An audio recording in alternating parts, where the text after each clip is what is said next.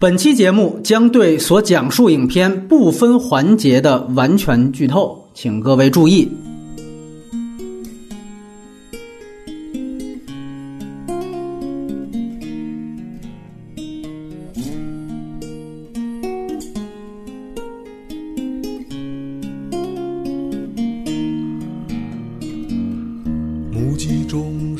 这里是每周和大家见面的反派影评，我是海老鼠。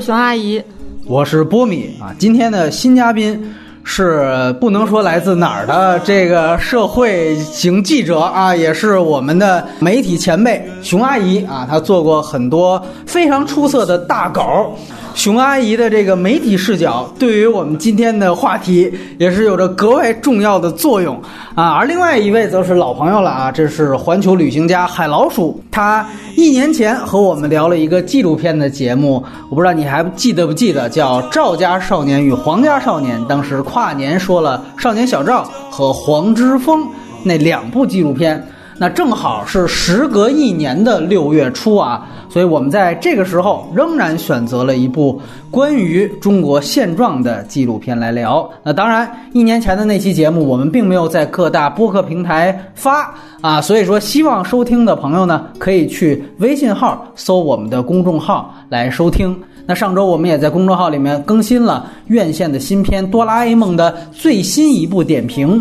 那这一期像片前预告的那样，我们不保留非剧透环节，因为上来就要向那些还不熟悉本片的人介绍一下我们今天要聊的这部电影啊，名字非常长的一部纪录片，叫做《三和人才市场：中国日结一千五百日元的年轻人们》，当然它还有其他的翻译名字。其实这部电影呢，它其实是分上下两部分分着播放的一个纪录长片。其实讲的就是围绕在深圳的一处职业介绍所，叫做三和人才市场，他们周边呢生活了一群人，这些人呢大部分都是年轻的打工者。而这个电影呢，它选取的大部分采访对象呢。都有一个特点，就是像它副标题说的，都愿意做日结的活儿啊。当然，除此之外呢，它也采了一些中介和当地的小商贩。那么，这个纪录片呢，看样子是希望通过呈现这一部分人为什么来到三河人才市场啊，为什么来到这个地方生活，来试图管窥出一部分当下中国打工者，甚至是一代中国青年的现状。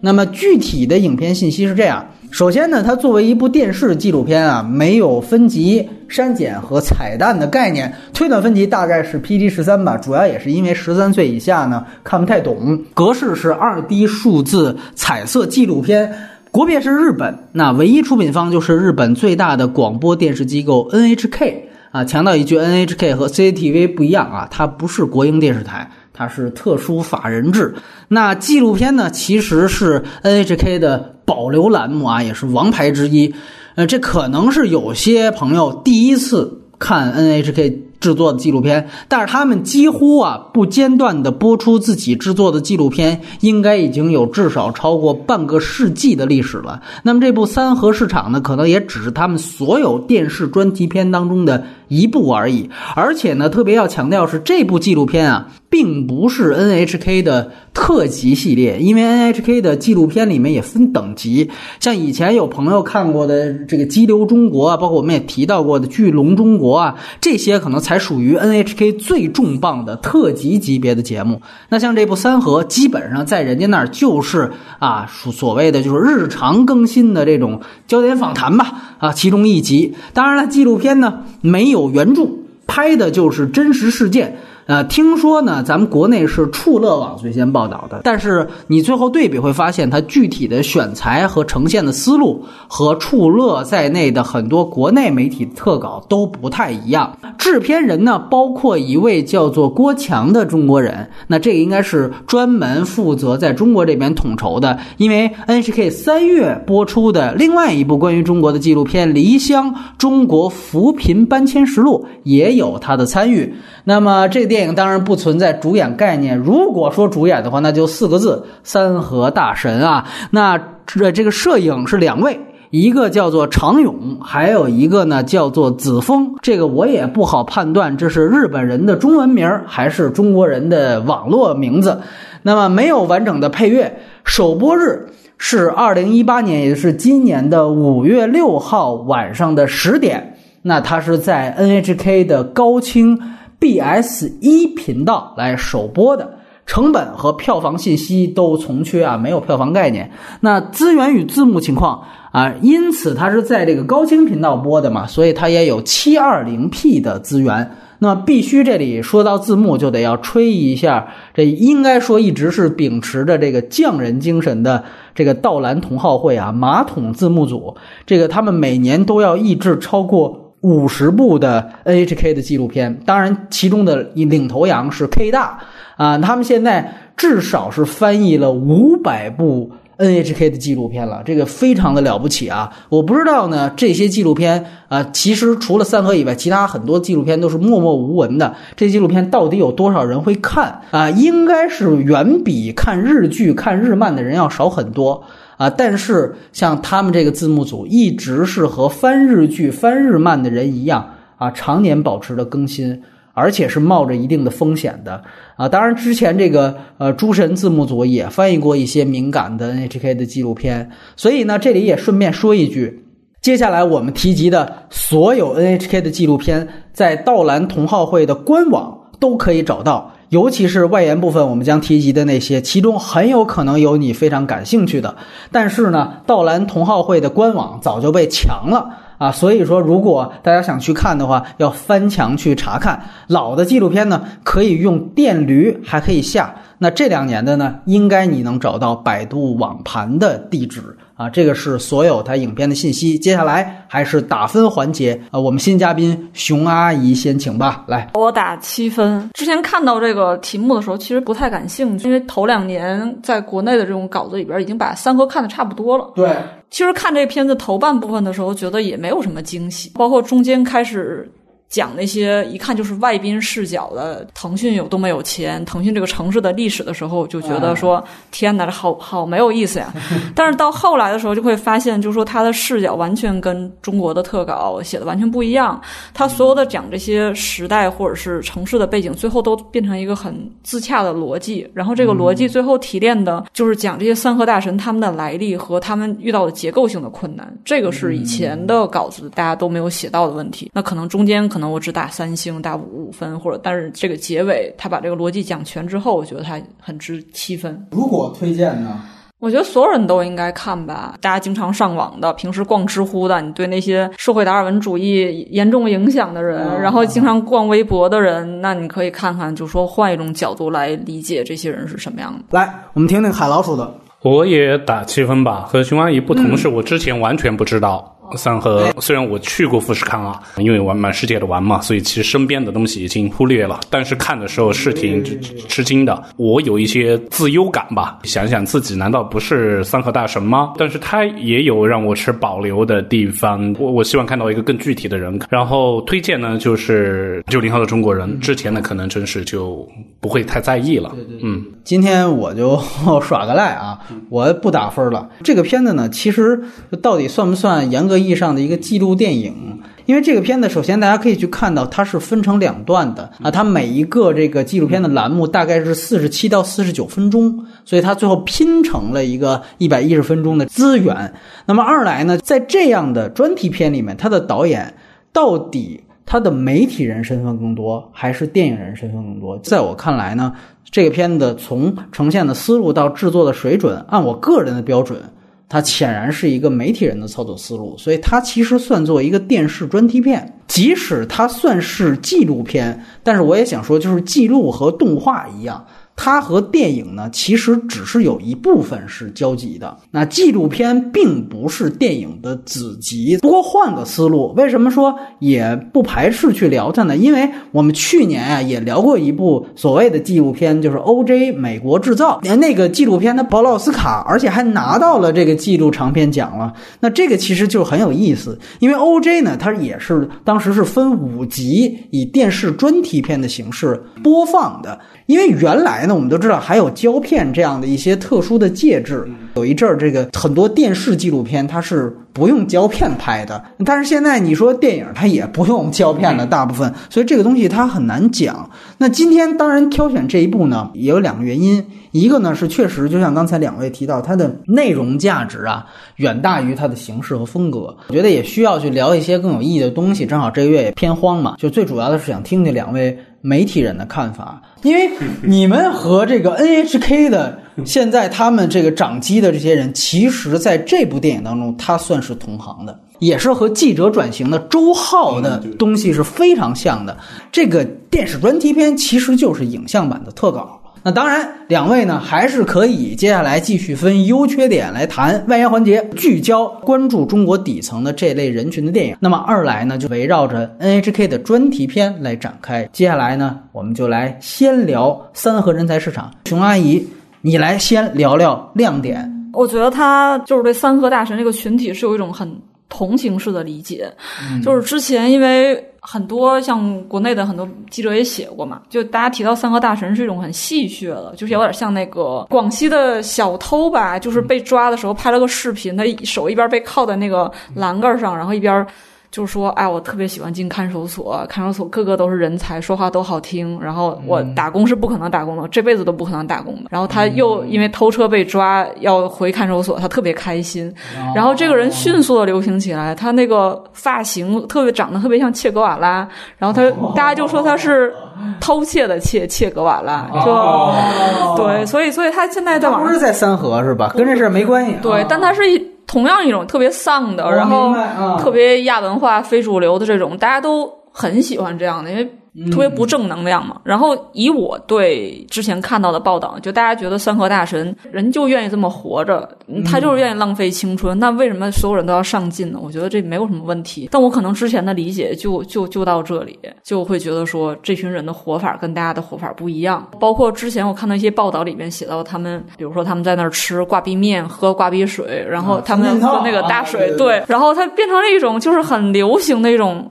东西就热词，网络热词，包括它是一种生活方式。我反正我是站在一种说，我没有什么资格居高临下看他。我觉得他这生活也没有什么可指在的。但是看完 N N H K 这个呢，就会发现他觉得这群中国人其实还是活在一个比较需要悲悯的一种状态，而且他也不是说。站在那儿突然就我要我要同情你或者怎么样？实际上他们确实遇到一些结构性的困境，比如说它里边开始讲第一代、第二代打工者的时候，最开始我觉得这一段特别莫名其妙，就是你为什么要把他们做对比呢？就是断臂那段，对吧？对，包括他会讲说以前我们对中国打工者的印象是这种勤劳勇敢的，怎么怎么样。然后但后来他是把这个逻辑讲通了，就是说现在的三和大神好多是这种第一代打工者的留守儿童长大的，比如说那个东东，他也很渴望母。爱，他也觉得自己对自己这个状态没有办法跟妈妈交代，然后他也最后的办法是他回到他妈妈打工的地方，说那可能跟着妈妈在一起，然后自己以后有个出路，不会继续往下堕落。包括那个那个叫宋春江吧，那个那三个人就在酒馆里边，最开始也是兴高采烈啊，我就是不上进，然后我我就是不年轻了，我现在就这样。但是你后来真的问他说你的身世的时候，你会发现他们其实每个人都是要么留守儿童，要么就是。父亲早逝，母亲改嫁，自己有自己的原因的。你我们作为一个就是在城市里边，小城市也好，大城市也好长大的人，然后受过一些还不错的教育，然后在城市里边活得还不错的人，那我们跟他们其实是有天壤之别的。你还是应该从这个角度来想想他们在干嘛。说 NHK 它这个这个这点这点拍的还蛮好的。来，海老鼠谈谈优点。可能现在是中国的整个出现一个现象，一堆人群总是因为媒体死了嘛，没有人做这些深度的思考，然后就是可能确实是大家呃碰到什么难处啊，碰到一个社会性的困局，大家就是调侃。我们是最幽默的国度嘛，然后就觉得，嗯，中国人的自嘲能力和有那个妄自菲薄的能力实在太厉害了。但这个长此以往，真的是就结构性的问题就没人思考了。所以这个优点显而易见啊，这个 NHK 它。做了不只是中国媒体不去做的事，而且中国人也自己不会去想的事情。为什么出现三和大神？然后呢，就是接下来这些人物的选择，在我能有限的对三和这个问题有有限的认识中，我觉得选的已经挺不错了。嗯，我一开始会觉得是不是没有女性呢？然后发现这就是一个。男人的世界，基本上就是一个打工男青年的世界。然后，甚至我有个朋友形容为是躺在起跑线上的中国年轻人。嗯，为什么要谈呢？确实是现在是在认可这么一个丧文化，或者是讲究孤独经济的这么一个情况下，因为日本嗯做这个东西可能对他们自己也有警惕，因为日本也有这些很严重的问题，也是会太过于鼓励孤独经济，这个越来越方便，这对社会是个很糟糕的警示。然后就是当你什么都能够自己解决，不需要有一个家庭。的情情况下，而且发现自己过得还挺快乐，就像里面的三河大神，在日本最初还是说最孤独几件事，要包括自己看电影，但后来发现自己看电影是个特别快乐的事情，然后所以这个嗯孤独经济值不值得鼓励？然后就觉得都是如果要延展思考的话，都是能从。啊，三河人才市场啊，会能想到更多一些的东西，甚至是对人这种会有一些思考吧。老了之后怎么办？就像呃纪录片里面说的，老了就死了呗。看这么一句回答的时候，是会产生一种认同呢，还是悲悯，还是绝望？这都是能产生很多情绪的东西。所以我觉得它是一个很好的作品。其实刚才熊阿姨已经提到了，我觉得它最大的一个特点就是去猎奇化。按说这个不是什么特别难的事情，但是你感觉现在很多人一旦触及到这种人群，他一定就是把他给看待杀马特一样，就是他一定会以那样的一种眼光去展现他。之前的文章不免的去，比如说介绍一下什么叫挂逼三件套啊。我说我向大家介绍一下这个圈子里边的一些黑话，挂逼三件套，然后大家把那个照片。给给列在文章上，然后再配俩动图什么的，这个东西它就是猎奇，它就是告诉你这儿有一群人。我不这么认为，因为我还是觉得之前中国记者来写三国也是个非常不错的这种举动，因为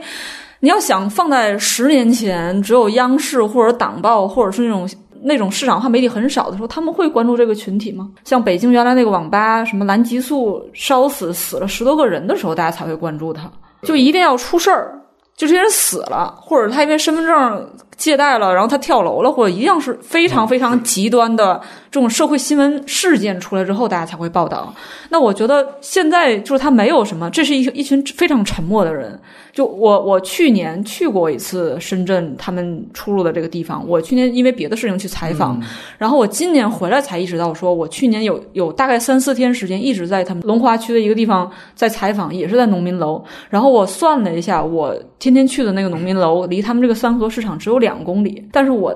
完全没有意识到我离三河大神就这么近，就是你你处在深圳的这种街市里边时候，这群人对于我来说是完全隐形的，而且他们在网上也是，只有在网上大家才会说哦有三河大神这个群体，那这个群体中国的媒体愿意说我来报道你们这个。就是非主流的这种人群，他们在怎么生活？他们是挂冰面，什么喝大水这种事情，我觉得这是一个很很难得的尝试，是他们把这群很隐形的人放到了媒体的这个报道下面，然后让更多的人认识他。也是因为有这些，所以才日本人才会过来拍吧。所以说这些猎奇，我觉得也不能完全用猎奇来形容，就是这就是对他们生活一种描摹。我们想这么一个问题，就是杀马特文化在中国兴起的时候，应该也十几年前了吧？但是我应该也是通过媒体报道才知道，也不能说是现在那个传统媒体倒了之后才才有了现在这种出了出了事儿的这种杀马特文化，先是网络还是先是论坛？然后接着才可能是说媒体做什么总结的时候，嗯啊，做年终总结或者月度九九零后什么？你要追根溯源的话，这个三和人才市场它也是通过网络，对吗？有三和的微信群，这些人很多人他在打游戏，他们好等于是对，是等于是通过游戏的这个连带关系，他才让这个游戏媒体先。发现哦，这这这群人挺有意思，然后才进入。最最早的应该不是出了，应该之前还有别的报道，就是科技媒体写的。那我们怎么定义猎奇这个概念？我觉得就就还挺有意思了。那如果你只是展现这一群人他是这样的，然后你的文风是博得读者的感官刺激的，我想这个。无论你行文还是拍电影，你有这个举动，大家都能看出来，对吧？这些东西就叫猎奇，在我看来，这个嗯我不我我觉得是挺明显的。嗯，然后另外一个很重要的呃问题就是，你有没有愿意去救这群人，深挖他们背后的原因？呃，为什么聚集到这儿？为什么形成这样的一个文化现象？如果它是文化现象的话，我那如果他们没有这些的这个意图的话，我觉得这个也是另外一部分我给我猎奇感的原因吧。我觉得不是这么回事儿，就是不同的媒体它有不同的职责。如果是一个深圳日报来写三河大神，他怎么写？他一定不会写他们每天生活什么样，而且。在龙华区有大量无业青年身份证被严重盗用的情况，他们会写这种东西，根本就不会让就我们看到，然后反而是这种就说，比如说这种网络媒体啊或者怎么样，大家去写的时候，它也是一种同情式理解。那些那些那些人写的时候，他并不是居高临下的说说这些人就完蛋了呀，我们比他优越，没但是有没有没有，就是猎奇的同时，不代表就一定不同情。如果回到这个影片来说的话，它的猎奇感的收敛度是非常非常高的，对。嗯我觉得还是跟他这媒体形式有关系。就是 NHK 如果还是在纠结于个体个体的话，而且是这种就年轻人特别喜欢的讲的这些语言或者怎么样，那那也不是他们这种人应该做的事情。从另外一方面讲呢，就熊阿姨，你刚才也提到说，到底是不是因为咱们这儿引爆了，他才去关注？就是如果你去看他最近拍的所有的纪录片的话，呃，包括三月份他拍拍的那个宁夏的那个扶贫的那个迁移的事情，你就会发现他其实一贯就去关注中国的。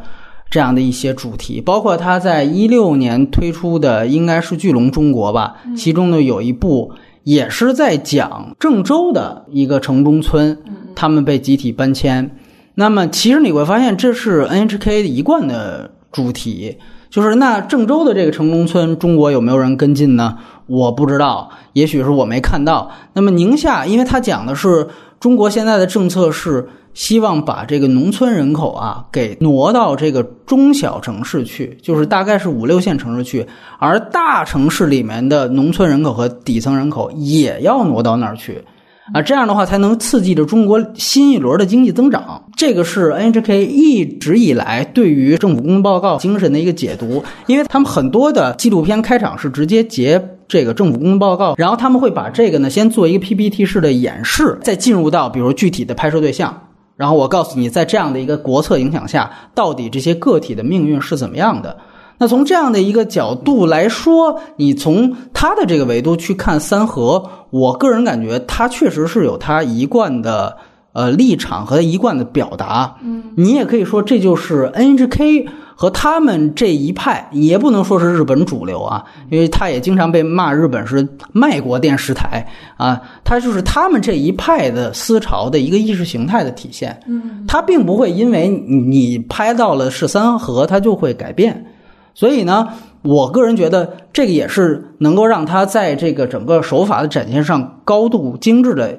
一一点。就像所有的我我几乎看到的所有关于三河的文章都会介绍挂逼三件套。只有三河这个纪录片，NHK 的纪录片没有说。也许我们对于猎奇这个词有不同的看法，但反正这就是一个不同。它顶多会给你说，哦，在这个区域好像是贫民窟一样，他们的物价比较低。那这个时候，我给你举一个例子，就这个水是比较便宜的，相当于日币是多少多少钱。他只会做这样的一件事情。那么这个也是很具有说传递信息的一个意思啊，告诉日本国内的观众啊，这个物价是多少。所以从这个方面来看，而他做信息介绍，其实都是为了他的主题呈现来做的。所以从这个角度来说，我觉得这个是一个挺重要的。然后另外一点，我必须要说的就是，我们这里面也分说是国内媒体，还有日本媒体。但是其实从我的角度来讲，对于这样的一个阶层和这样的一群人，我个人觉得我们所处在的这个阶层，一点不比日本人就更了解。三河大神，对，所以从这个角度来说，也不能就说说日本人他是别国的视角或者怎么样，因为当我觉得阶层的问题和分化更严重的时候，而且你对那个阶层已经足够陌生的时候，你可能还没有一个功课做得足够好的一个旁观视角，一个严谨的团队呈现的东西更准确。我个人感觉，通过就 NHK 的这个片子。你能看到它很清晰的利益，无论你是否承认或者接受这个利益，但是我觉得他通过他的举证，基本上还是能够啊呈现出，就是说能够使得他的论点成立的。就是很简单，他其实说了一个事情，就是中国的阶层固化已经到了一个非常严重的地步。这个阶层固化其实更多的是指的中国已经有相当一部分人，他们已经完全看不到了。啊，社会上升渠道了，那么所以才会产生了我们现在网络词语语境下的所谓的丧文化，或者是佛系，是不是也可以这个说一下，对吧？就类似这种词语，对吧？才会产生，就是我为什么要上进？我不上进，因为他们背后的整个的社会的这个根本性原因是在这儿，就是可以对比一下。之前的一些展现民生的纪录片，中国国内民生纪录片，你会发现，原来可能中国有一阵儿是，比如说成功学的狂潮，或者说曾经有那么一段时间，就是可能这部分人他还是有梦想的原因，是因为至少他还可能看到的一个中彩票的希望，但是现在可能连这个中彩票的希望他们都。不报了，这个其实是有一个程度上的一个恶化的。这个恶化其实最后反映出来的是阶层固化的一个问题。另外一个可能就是通过那个对于呃三河里面的那个就是残疾的那位小商贩的采访，早餐店对早餐店的这样的一个老板和这群青年的对话，我觉得它反映了另外一个事情也很重要，就是呃很多人都说。中国的就是老一代人，他们辛苦了一辈子，其实最主要的是能够为下一代的幸福杀出一条血路吧。但是这个片子，当他把这两个啊采访对象并置的时候，他其实有一个观点也已经出来了，就是起码在这个这样一个阶层里面，老一辈并不能够做到这件事情啊，而且他就像刚才两位已经提到，他可能会产生，就由于他要打工，他要养养。他要养家，所以他可能会产生留守儿童的问题。最后，他其实陷入的是一个底层的恶性循环。这个恶性循环不能够被终止，或者不能够被引导到其他地方，也是因为阶层固化。你没有办法上升到其他的阶层了。随着进一步的具体的国策的改变，又可能会被肃清，或者是被。被迫迁移，当然这是可能他其他的纪录片所展现的论题，所以这个是我觉得他非常清楚的几个想说的啊事情，想说的主题，就是我通过看这个东西，我一下能看到哦，你通过这样的一个样本，你在说什么事情，你在展现出什么社会分析，那这个东西我觉得在这部电影当中我完整的看到了，对，而且呢，从另外一方面，我觉得也。补足了我们对于很多底层的，无论是偏见也好，还是陌生也好，对我觉得这个也挺重要的。因为只有当你的介绍方式没有娱乐，你通过这个样本，你你你才可能更容易去看到一些你自己的想要看到的东西。也就是说，它其实也具备一定的纪录片的客观性，它并没有因为我要呈现一个阶级固化的东西，我就完全去打乱这样的一些。一些一些一些事情的本来面目，所以我觉得在这方面也是算他的优点。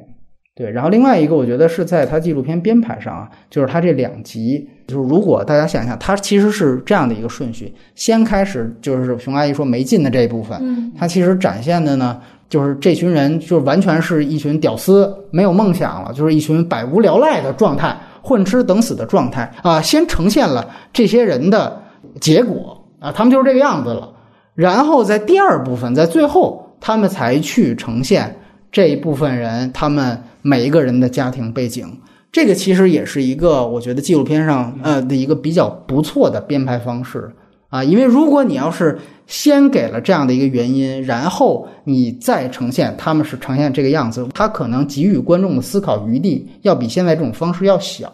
因为所有的人，他最后成为了现在这个状态，一定不是某完全单一一个原因导致的。所以，这个就是在我说他有主题的情况下，他也保留了纪录片应该有的起码素材上的一些真实性。在这方面，我觉得是他的一个优点。这个是通过他的素材编排来达到的。所以，我想说的优点也是这些。我不知道两位有什么关于这些的补充。是觉得那个刚才说到一个电视纪录片，还有就是专题片吧它到底是不是个纪录片问题？你你刚才波米也谈到了这个英国把它倒置过来的一种聪明的做法。其实我就觉得好多时候电视专题片很好看。刚才我想到的是那个真实电影大师啊，那个让努什，在西非的那些，还有个、呃那些跟法国社会后来进入法国社会几个巨巨沙成塔啊，他就是很很完整的这么一套。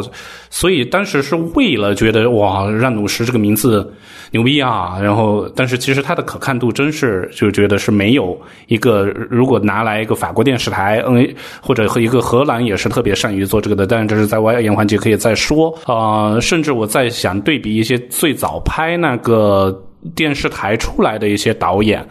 他们能做这种的是能展现那种更好看，包括刚才波米说到一个郑州的，我就想到的是以前东方时空的那些作品，特别特别是他们可能拿电视台的资源出来拍的一些幸福生活啊，关于郑州火车站的，其实都是异曲同工，都是会先给出一个面貌，再去以很小的篇幅。不管是有没有直接的道理，让他把观众往这个原因上去引，所以我是很喜欢电视专题片的这种做法。直接来聊这个电影还有问题的地方。先说，我觉得一个问题是它里边采访还挺少的，比如说宋春江那三个人，你能看到他就是跟他吃了一顿饭，嗯，对，对吧？那比如说像宋春江，像之前国内的稿子也写到说，这些三科大神有时候说话不一定是真的，嗯，他会粉饰自己的话，或者前后不一。那宋春加戏啊，对宋春江，你拍了一个片子，就我觉得你还是应该多跟他相处一段时间。嗯，比如说那个东东是一个唯一一个跟访、长期跟访的，但他好多地方也没有讲清楚。比如说我特别好奇的是，他讲东东去网上借了五百块钱，说是给了他七百，他到账是五百，然后这个钱不停的利滚利变成高利贷什么的。啊，对对对对，那他拿这个钱干嘛去了呢？这五百块钱对于他意味着什么？他为什么一定要借这个钱？那他最后现在怎么摆脱这个事情，并不知道。还有比如说东东去奶茶店，中间一个小文姐，他去奶茶店打工了，然后那个奶茶店要转型，对，嗯奶茶店大姐呢，对他也很不错，就说你要挺胸抬头，嗯像个像个姐姐一样。我看之前的国内媒体稿子就写说，那个奶茶店它最便宜的奶盖奶茶是二十一块钱。啊，对对对对，这是挺多，对，然后后那谁来买奶茶？这个买奶茶的人跟东东他们都是年轻人，他们的区别在哪儿？东东怎么服务人家的？他为什么突然就说奶茶店我不干了？他在奶茶店是否干活干得很好？那他最后走的契机是什么？这些都没有。就这个，我觉得这个细节是非常非常重要的，他能更清楚的讲这个人他实际上遇到的困难是什么，他在什么样的契机下就说天哪，这个日结工作我又不想做了。其实这个是很重要的一件事情，没有讲清楚。然后他们那个预告片里边有一句话就说说马云一秒钟赚多少钱，我赚多少钱。这话也你觉得不猎奇吗？我觉得很猎奇啊。这就说是我们是按天赚钱嗯啊，但就是这话也很猎奇，就是扔在这儿了，没头没脑就扔在这儿了。这话我也可以说，我跟马云的差距也跟他们差距没有什么区别。那这种话扔在那儿，其实也很没意思，它没有下文。但比如说，东东作为一个腾讯游戏的玩家，他怎么评价腾讯？因为这个片子里边花了。能有一分钟时间来讲腾讯啊、大疆什么这些企业，那这些企业在这儿跟东东一个像个蝼蚁一样的人来讲，他们中间是什么区别？其实你完全可以从东东的角度来把 NHK 列出来的这些问题让他来解释，他没有做到这些。然后他这个整个，我刚才说他是一个自洽的逻辑，就是说这些三河大神他沦落到这个程度，有可能是因为他是留守儿童或者怎么样，但这个逻辑确实行得通吗？我也不知道。他只是这个片子里边非常圆满。那国内留守儿童那么多，为什么最后只有这些人成为三河大神呢？那其他在北京送外卖的，他在北京做其他体力工作者的人，他们就不是留守儿童了吗？为什么他们没有说堕落到这个程度？那这个逻辑倒推是推不出来的。不能以倒推的逻辑去要求这个片子倒是真的，他只是去展现这些人，他恰巧是留守儿童。嗯哼，那如果他们不是说谎的话，嗯那那反正他是这样的一个结果。就您您明白我这意思吧？比如说，我们也可以说抓了三个人，我们说恰巧这三个人他们昨天都吃了早饭。嗯，这个是没有错误的，但是当然，昨天吃了早饭的不止这三个人。我那我我就会怀疑他这个这个逻辑到底是采访中得到的，还是大家回去剪片子坐在那儿头脑风暴说我们要按这个逻辑来剪这个片子？其实你要仔细琢磨，还蛮可疑的。因为无论是电视专题片还是就是纪录片，嗯它呢也也还算是有一些这个呃媒体属性以及一定的就是说这种文艺属性吧，文艺色彩吧。就是那你一个文艺色彩的作品，它有的时候其实就跟田野调查的严谨度，它本来就不是一个标尺。比如说，按我如果之前我去写社会新闻的方法来讲，我也不会用这个逻辑，我不敢用这个逻辑。如果我要是写东东一个人，我写他妈妈是第一代，他东东是第二代，在他们家个体方面上，确实因为他妈妈疏于照顾导致东东这样，我会说东东这个人是这样的，但我不会就是暗示一种说三河大省可能都是因为这个。我觉得这个逻辑还是值得讨论一下的。然后另外一个缺点就是说，它里边有些东西讲的还挺碎的，比如说他讲到高利贷的时候。他可能几句话就讲完了，然后讲到说身份证。的滥用，中间那个宋春江说：“你看我名下有一千五百万的企业，也就结束了，没有了。”然后还有包括说被骗的那个中介会可能被骗他们，然后这个也是就感觉这就像很碎的东西扔到那个片子里边，并没有串起来。嗯，我是差不多熊阿姨的这个就是说倒推的这个逻辑，我我是在想到前几天看就是五幺二纪念的这些文章，然后有一个是当时中青报的那位记者。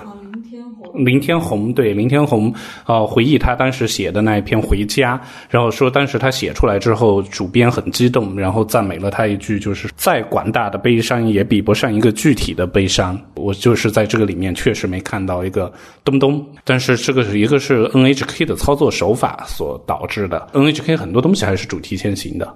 啊，包括以前的《激激流中国》，所以它。呃，非常多的素材，它不管有什么素材，它要归结为就是在现有素材的情况下，尽可能的做一个很聪明的数学方法把它做出来。所以，也就是后面 后面呈现了一堆的这些散的东西啊，是为了凑时间呢，还是说它可以加在里面，让你看到深圳的问题、中国的问题啊，包括所有的这些借贷、假身份证，都之后我们会聊聊到路过未来的。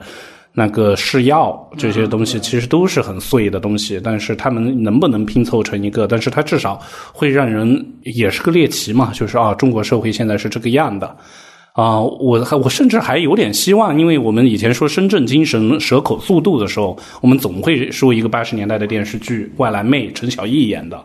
啊，当时是一个欣欣向荣、奋斗啊，打工妹很积极，就在厂里，就像第一代打工者这样的。我我是，所以我就是在想，他们里面用了一些这种对比的素材，包括开早餐店的，还有开电梯的一个阿姨。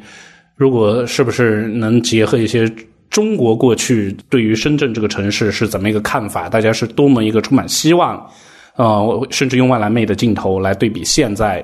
一个颓丧的这个这个东西的话，我觉得冲突性会更强。呃，这个片子呢，就刚才两位提到的问题，如果你拿它当一个电视专题片来看呢，它做任何主题情况下的素材组接，这都是这个影片一个基本组成部分。嗯，所以说，如果你拿它当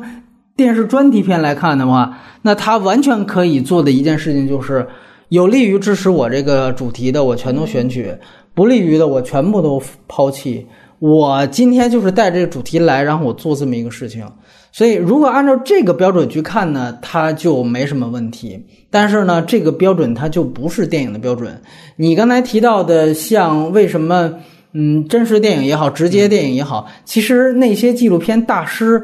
他们的东西虽然感官上不如专题片有意思，但其实他们真正都是在。对纪录片或者电影形式做一种探索，啊，呃，这个我作为一个采访者，要不要去发问，甚至我要不要去干涉这个事情，这个都会最后成为我影片影像当中的一个组成部分。这是我影像所传递出的时空这个流动性的一个部分。这个其实是一个美学尝试，嗯所以。为什么那些人的东西可以叫做纪录片，甚至可以叫做纪录片大师？对，因为他们其实也是艺术家，嗯，他们的一切形式是以。美学和艺术探索为前提的，所以从这个角度来说，我觉得确实这两者要分开看。那当然，你从艺术片的角度来说，显然为什么现在的纪录电影都那么长？像拿金马的球也是非常长。这次在戛纳是应该评分最高的一个电影，不是毕赣的，也不是李沧东的，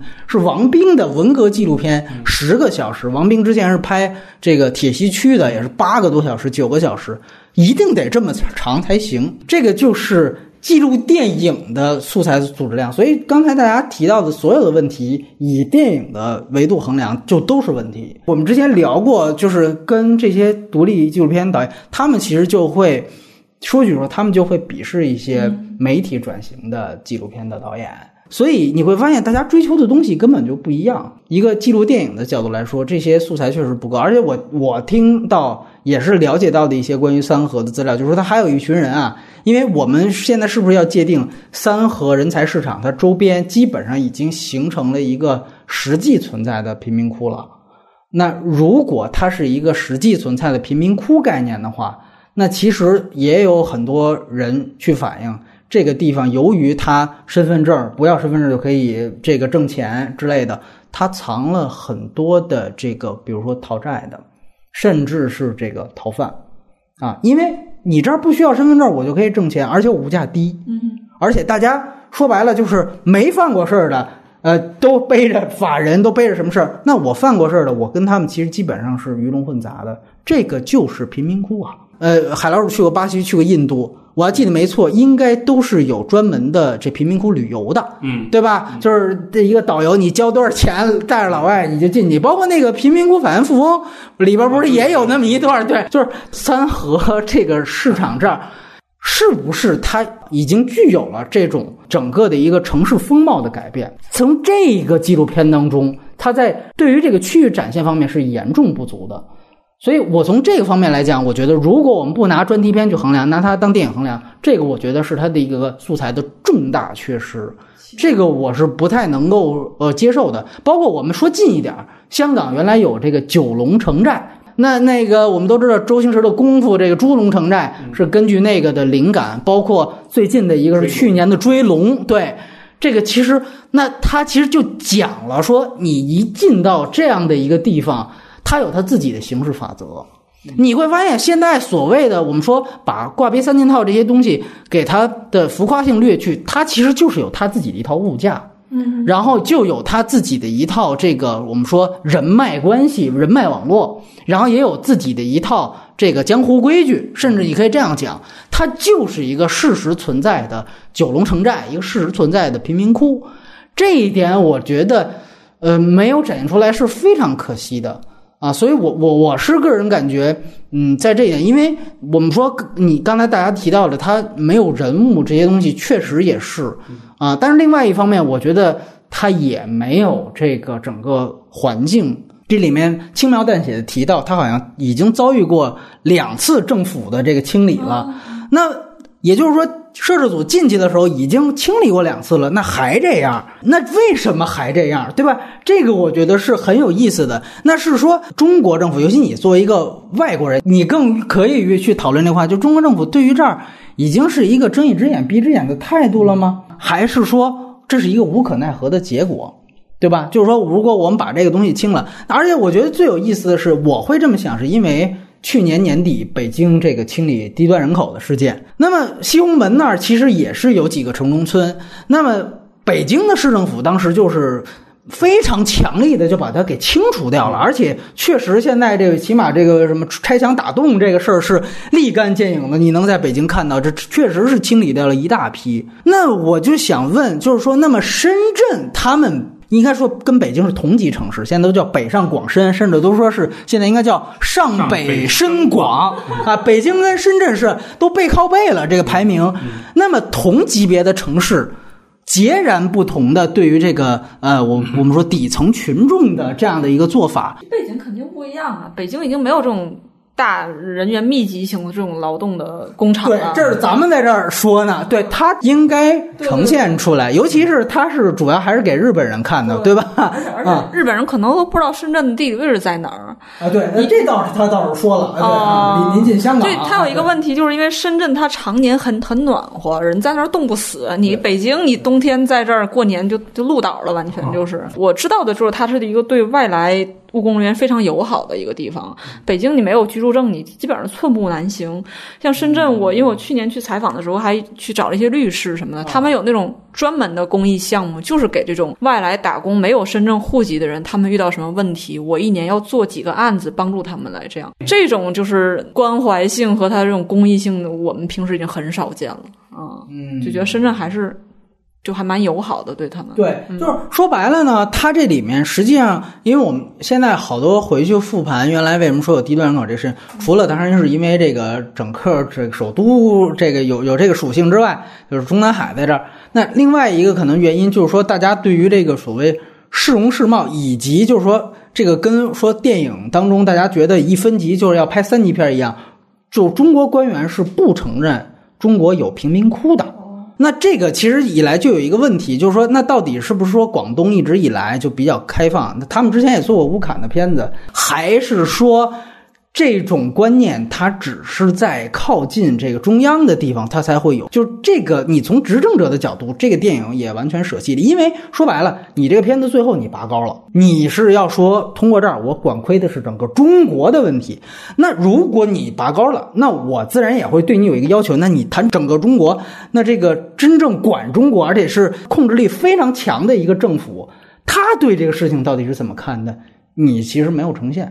那其实这个我觉得是是是，也是他的一个角度上的遗憾。对我觉得环境还是呈现了，还还挺聪明的。就和你说，九龙城寨在追追龙里，那那作为导游向导的角色就是甄子丹，然后这里面就是东东就是完成了这么一个简单的向导角色，呃，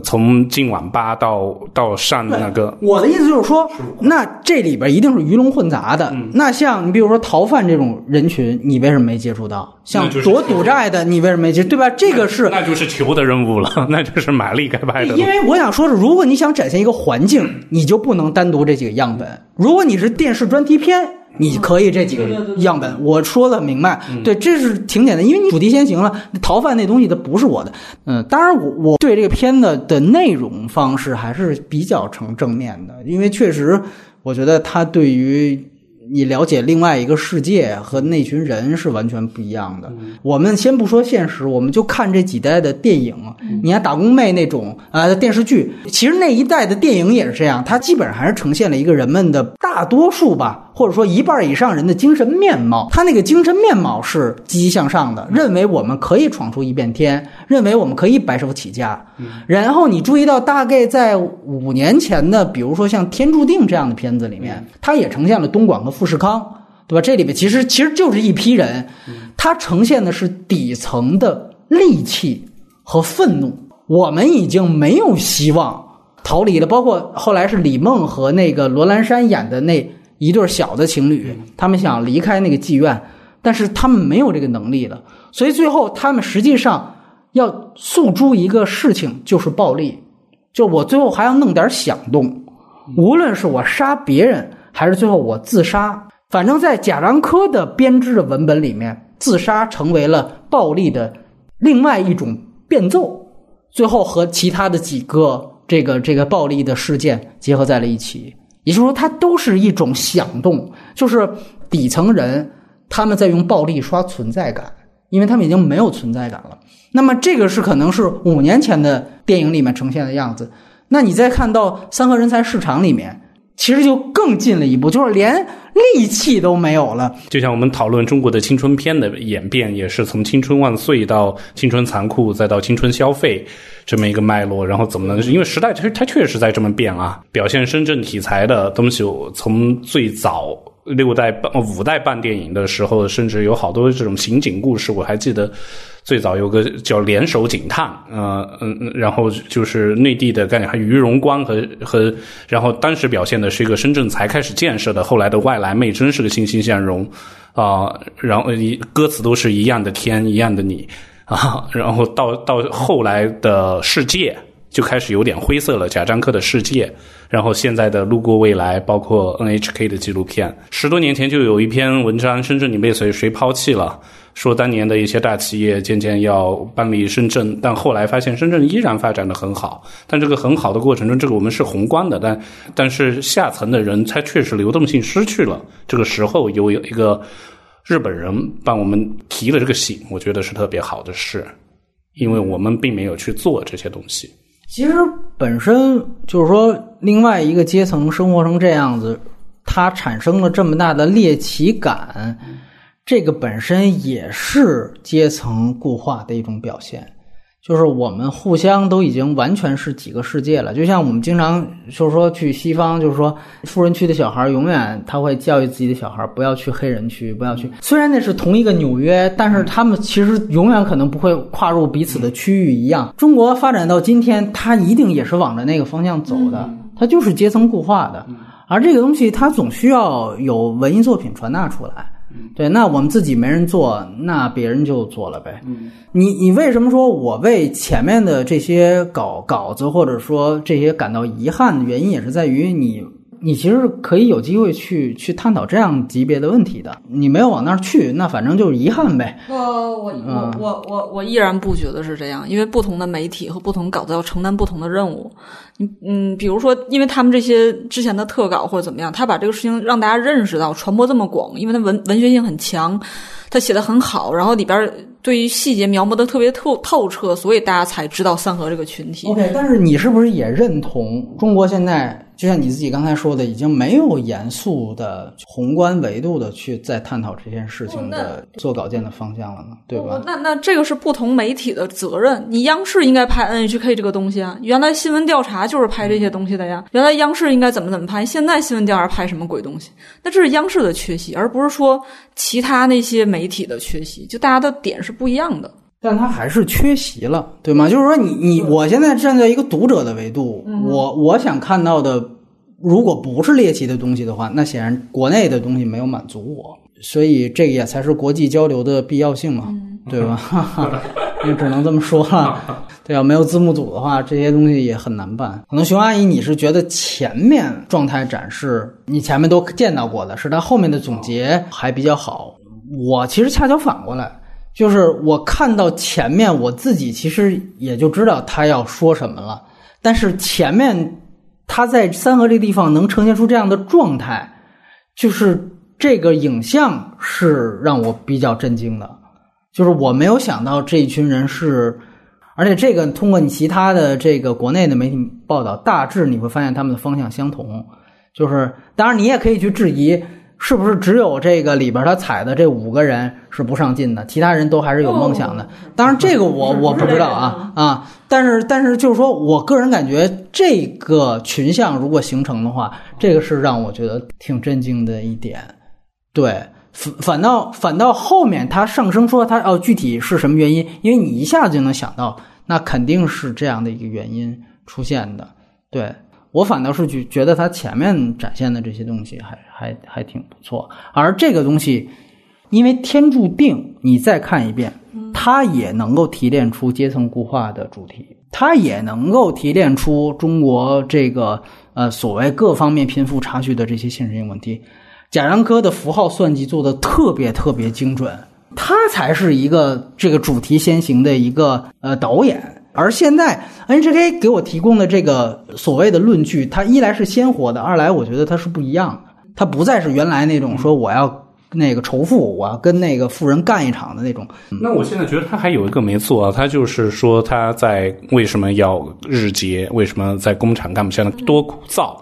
这个东西，因为我是有感触，就是他们就真的就没变过。深圳这么多年，我是进过工厂的，干了一个月我跑了，但是被开了。进了也是在这个人才市场直接就被叫去了的。但是我是在八卦北路人才市场深圳的，然后叫叫去了西乡的电子工厂做交换机这些东西。因为你是学这个的吧？对啊，但是没想到对我极度失望，我是被赶走的啊！我是被赶走，跟他们不一样，在里面的人的状态，你就看出人整个是没有姿色的。女工，你觉得哇，怎么都这么难看？但是里面是有精神状态很积极的人的，是单独给我分了一间房。我就记得那个所谓的叫线长吧，呃，就一条生产线叫拉长还是线长拉长，然后他就是每天很积极的下班要去打乒乓球，然后每天哼着我最讨厌的歌阿杜的什么我应该在车底不应该在车里这，然后但是我就觉得这些人的是特别鲜活萎靡状态的人我没见到啊，但是肯定是有。所以我就觉得，如果是，但是那是另外一个纪录片是吗？如果他是跟着三和大神有一段时间，好吧，我回厂，我为了有一个月的收入回厂干了一下什么，然后厂的同事是一个什么状态，我觉得这样会特别鲜活。但是很有意思，你提到这点，恰巧我想到就是，呃，我们回去看《天注定》里面，他最后一组人物啊，他讲的也是从富士康那个厂子里逃出来，它里面所反映的这个矛盾是完全的，是工厂的大资本家剥削底层的工人，致使就是呃工作环境极其恶劣，然后出了事故和故障之后，让工人们自己自相残杀。就是他其实组了一个非常这个清晰的一个观点，就是那个同伴的手被割了，他说那是你跟他串班了，所以他的医药费由你来出。结果男主角小男主角不愿意出，他才逃到妓院，最后他从妓院幻灭之后，他回来就被他的同伴给圈了。也就是说，它形成了一个，你看，其实是就是人家资产阶级挑动你们去争斗，在。天注定所呈现里面的这样的一个工厂状态的时候，完完全全是他们出工厂是因为资本家害的，嗯，是因为体制的问题。但是你看三和，他为什么我说他的这个样本是鲜活的，是让我有不一样的感受的，就是他这里面有一个呃我们这群人自己也不想好好干，对吧？我们自己人也不想上进，说白了，我们就是有一根懒筋。哎，这个反倒是更鲜活的人。嗯，那在贾樟柯里边，那个其实它是一个公式，第一代打工者，而当他这样的一个素材和那个我们说那个早餐店的老板，他形成一个对比的时候，这个其实的丰富度就要比一个就是创作出来的文本，或者说比我们说五年前的文本，哎，其实就不一样了。我想表达的也是也是这方面，就是当你去具体的去看他们的人物关系的时候，然后另外一个我觉得很有意思，就是说也算是一个补充的小的细节，我当时看挺喜欢的，就是他着重放大了，虽然这里面多穷，你看那个。呃，那个住宿是十五，就一一个房，但是他特意强调了说，但是这里边的 WiFi 都特别快啊啊，这个其实算是他对于这个地方的一个普遍特点的描述。对吧？这个就像我们说，你进到九龙城寨，描写哪儿其实是卖白粉的地方，大家都去那儿吸啊，或者怎么样。WiFi 这个点它突出出来了，而这个点呢，它就不是猎奇，对吧？他马上就会提啊，这群人因为他就玩游戏啊，其他都可以不在乎，有点像原来就是说，也可能外国人讽刺这个毛子，嗯，就是说你二战你食食品都没有，你这伏特加你用酒精代替你都不能断，对吧？其实有点这个感觉，就看到那儿的时候，哎，我觉得。这算是把这个区域的这个群体的呃这样的一个特点去呈现出来了。对，这个是我当时看到的时候挺有意思。包括我注意到，包括那个 那十五块钱那个大妈，虽然态度很恶劣，好像其他国内稿子也提到了，但是，人家用的那个手机都是摄制组拍摄当时应该最先进的一代的苹果吧？你会很奇怪，如果比如说贾樟柯去操作这样的话题，他们一定会说，他们虽然制造苹果手机。但是他们甚至买不起三袋苹果，对吧？他会说这样的事情，但其实，在三河恰恰不是这样。我最近才刚用上苹果的低端的这个被淘汰的这个产品，然后我看到他们的时候，我说：“我操，人家过得比我好，因为我一直二 G 卡，对，所以我觉得，我说他们这个在这方面已经都都比我都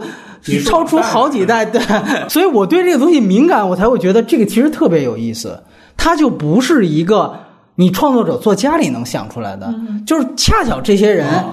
他们人手一台，真的是他们生产出来的苹果手机。你以为他们会使中兴对吧？其实不是，这个呈现出来的现在的面貌，还能引发人一点遐想吧。那然后我们就说外延环节呗。嗯，其实也就是呃，一来也问问两位，就从 NHK 关于中国的纪录片的角度出发，我不知道像熊阿姨看过其他有印象啊，不关于中国。也行。我最近最近在看那个 NHK，他们改了一本书叫《无缘社会》，就是我看的书，然后他们就讲说他们怎么拍那种在。东京孤独死的老头儿死掉了，说一个月之后才被人发现，然后他的遗体也没有人没有人给他收，或者他骨灰已经烧完了，只能寄到一个庙里边，因为他的亲属多年不跟他们联系。那本书里边就讲说，他们找了一个人，就顺着他各种的他的遗物开始找他以前工作过的地方。他这个人可能在秋田，他以前的高中同学什么的，就回溯了一下这个人后半生是怎么生活的。我觉得这种这种就特别好，因为他会把一个人的脉络清晰的勾勒出来，然后。那个书里他经常讲说，看你这个这个作者说，你看我也是一个在东京打拼的外乡人，这个人他其实离我并不远。如果我不成立家庭，如果我不跟我的父母保持密切联系的话，可能我哪天暴毙了就就这样。就是那种人的共同的生活经验和共同的这种人类情感放在一起，我觉得这是一个非常好的选题。嗯，我不知道你看没看过《家族之苦二》，其中有一条线其实跟你说的这个很像。我估计山田洋次他们也是。看到了类似的就是 NHK 的这样的书或者是纪录片，他把这个成为了他那那个其中的一条线。我倒是挺同意海老师说，就是因为那日本人啊，他们自己因不是也有一个废柴一代嘛，嗯，他们也有两个专有名词，那真的是扣的帽子比三和大神想多了，而且他们是很带有批判性质的去谈日本的现在年轻一代，就是说。完全废了，而且而且他们归咎于就是所谓素质教育，他们看三和应该是无差别接受，看的更多的还是有一堆关于中国题材的荷兰的啊，对，也有啊，对那个 NHK 的激流中国，当时哪一年了？零。一零年左右的时候吧，那那关于什么教育问题的这些都看过，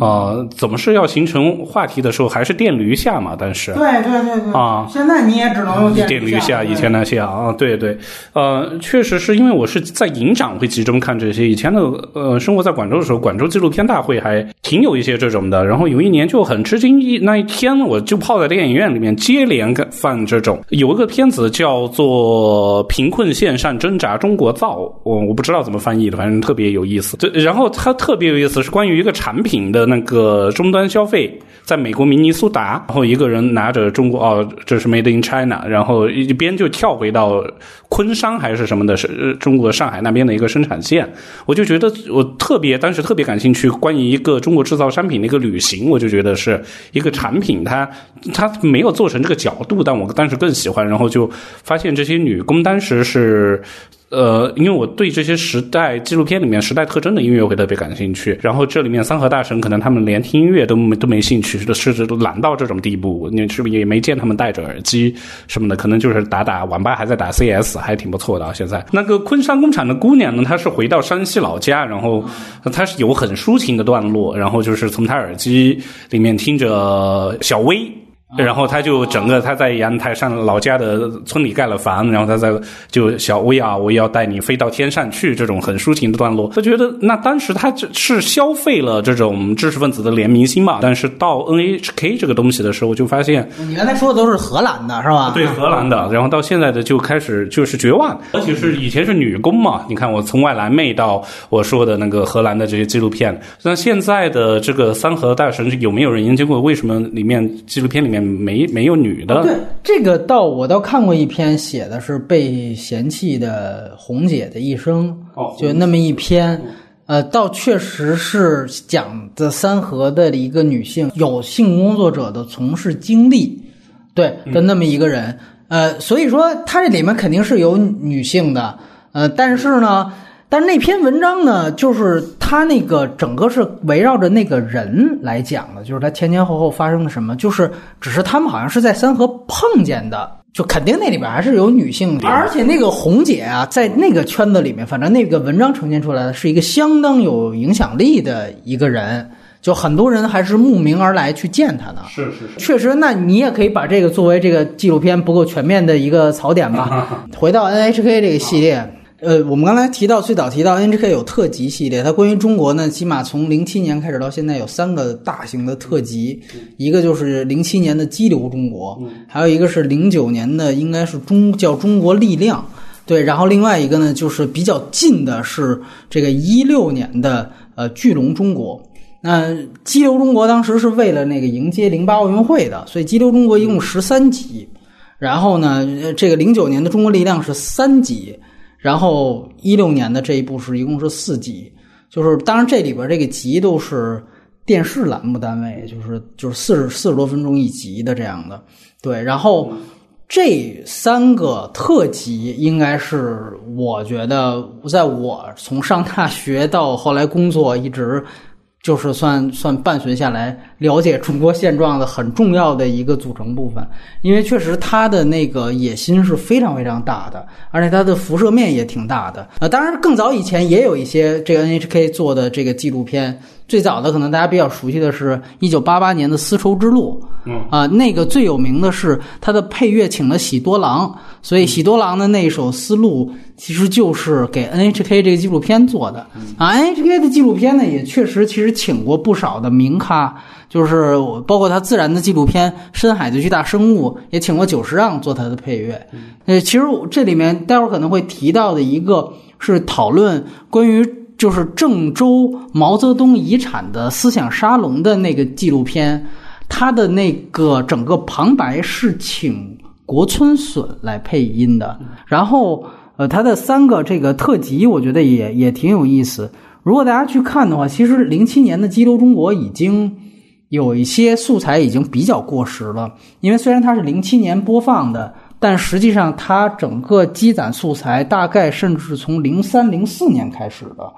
包括他当时我记得有一集是谈到了宗庆后，就是娃哈哈和达能的那个商标之争，然后当时宗庆后是。披着这民族主义大旗，就说法国人要侵略我们呢，以这个最后来把这个达能关于合同的问题的事儿给解决掉。就他其实讲这么一个，然后很有意思。我们在看这三个纪录片的时候，有的时候会想到一个问题，就是他怎么找到的这些人？他到底是不是一个地下纪录片的状态？他这三个特辑都是经过中国政府允许的，啊，这个是啊。日本外交部斡旋下的一个结果，而且当然这个也有一定代价，就是在这个激流中国当时它有几集倾向于报道中国新闻自由负面之后，咱们这边外交部还给他们提出抗议，然后致使了他们激流中国的七八两集，就是宗庆后那一集延播了，在日本延播了。这是非常厉害的一个事情，当然人家那边也遵守一个就是契约嘛，因为是在你们的允许下，我们才拍摄到这些素材，所以你们是有一定这个发言权的。对，然后当时他们也说这个积极反省什么的，所以后来我也不知道是不是因为这个原因，所以后两个特辑起的名字，一个叫中国力量 （China Power），还有一个叫巨龙中国。这个我还看到好多那个就是什么天涯上的帖子啊，一听说说小日本又拍这个中国纪录片叫《巨龙中国》，然后底下还说千万要警惕捧杀，我就觉得特别搞笑。你如果真的去认真看《巨龙中国》的每一集，你就会发现。没有，根本没有人捧杀你，他就是借这么一个壳子，他说的仍然是非常尖锐的中国的现状。因为《巨龙中国》，我在强调，它是一六年的，所以它其实跟现在还是有一定联系，它的素材性。其中有一集就是我刚才提到的很重要的郑州的那个城中村的搬迁情况，那个是用的十八大的报告。直接就是呃引述了这个中国当时的一些就是所谓国策，就是他会发现，就我们其实有的时候看这样的片子的时候，我们才会发现哦，原来我们的政府是出台了这样的国策去对于中国现在的农村的政策的。我是看日本的这些专题片，我才知道才了解。你包括后来他们在今年三月又跟进了一个，就是刚才提到的在宁夏主要去拍的这个扶贫搬迁实录，是说基本上在。那一块儿当时就要完成一千万人的这个搬迁，就是中国现在不是有一堆特级的这个贫困乡、贫困县吗？你们直接搬出去，这个被政府和国策驱赶的搬走的这些人，这个国策真正执行下去了，它是什么样子？它才会呈现出一个真正的面貌出来。你只有一个一个早点摊去采访啊，你才能够发现，因为。那个郑州的那个城中村，他们也是采访了一个早点摊儿，他们讲的特别有意思。他讲的是郑州已经算是省会城市嘛，已经不能让这些农民工待了。然后说鼓励你有这个买房政策，你想待的地儿是许昌，哎，所以呢，他们当时想去许昌，然后他呢就是也是城管过来踹摊儿，把他的早点摊都踹了之后呢。他就想，那要不然我就跟着去许昌，然后摄制组也去许昌了了解了，说确实啊，许昌那是有补贴的，说最多可以一套房子领一万块钱，哎，反正是确实是有补贴，但是这补贴确实是不怎么多。然后呢，他们是先想，我要是正大城市待不下去，我不是第一想法是农民，我是回到老家嘛。结果回到老家发现，他们老家的孩子的希望小学全都关了，嗯，等于孩子没地儿上学。然后在郑州呢。这个郑州的小学要上学呢，你得有郑州户口，农民工这些，他们要想入户就只能买房，最后怎么办？那等于你看国家这个政策就是就是逼着你，你只能去我给你规定好的，你想回去你回不了，你在这待你也待不了，你就只能。所以最后摄制组是我跟着这一家人走，他最后也只能去许昌。但是以为这事儿满圆满解决，你说去中小城市多好，你也有城市户口，完了你也能刺激中国在下一个十年甚至二十年的经济发展，这难道不是好事吗？你难道不应该遵从国家吗？最后发现他就去。许昌那儿说想去租一个这个早点摊儿，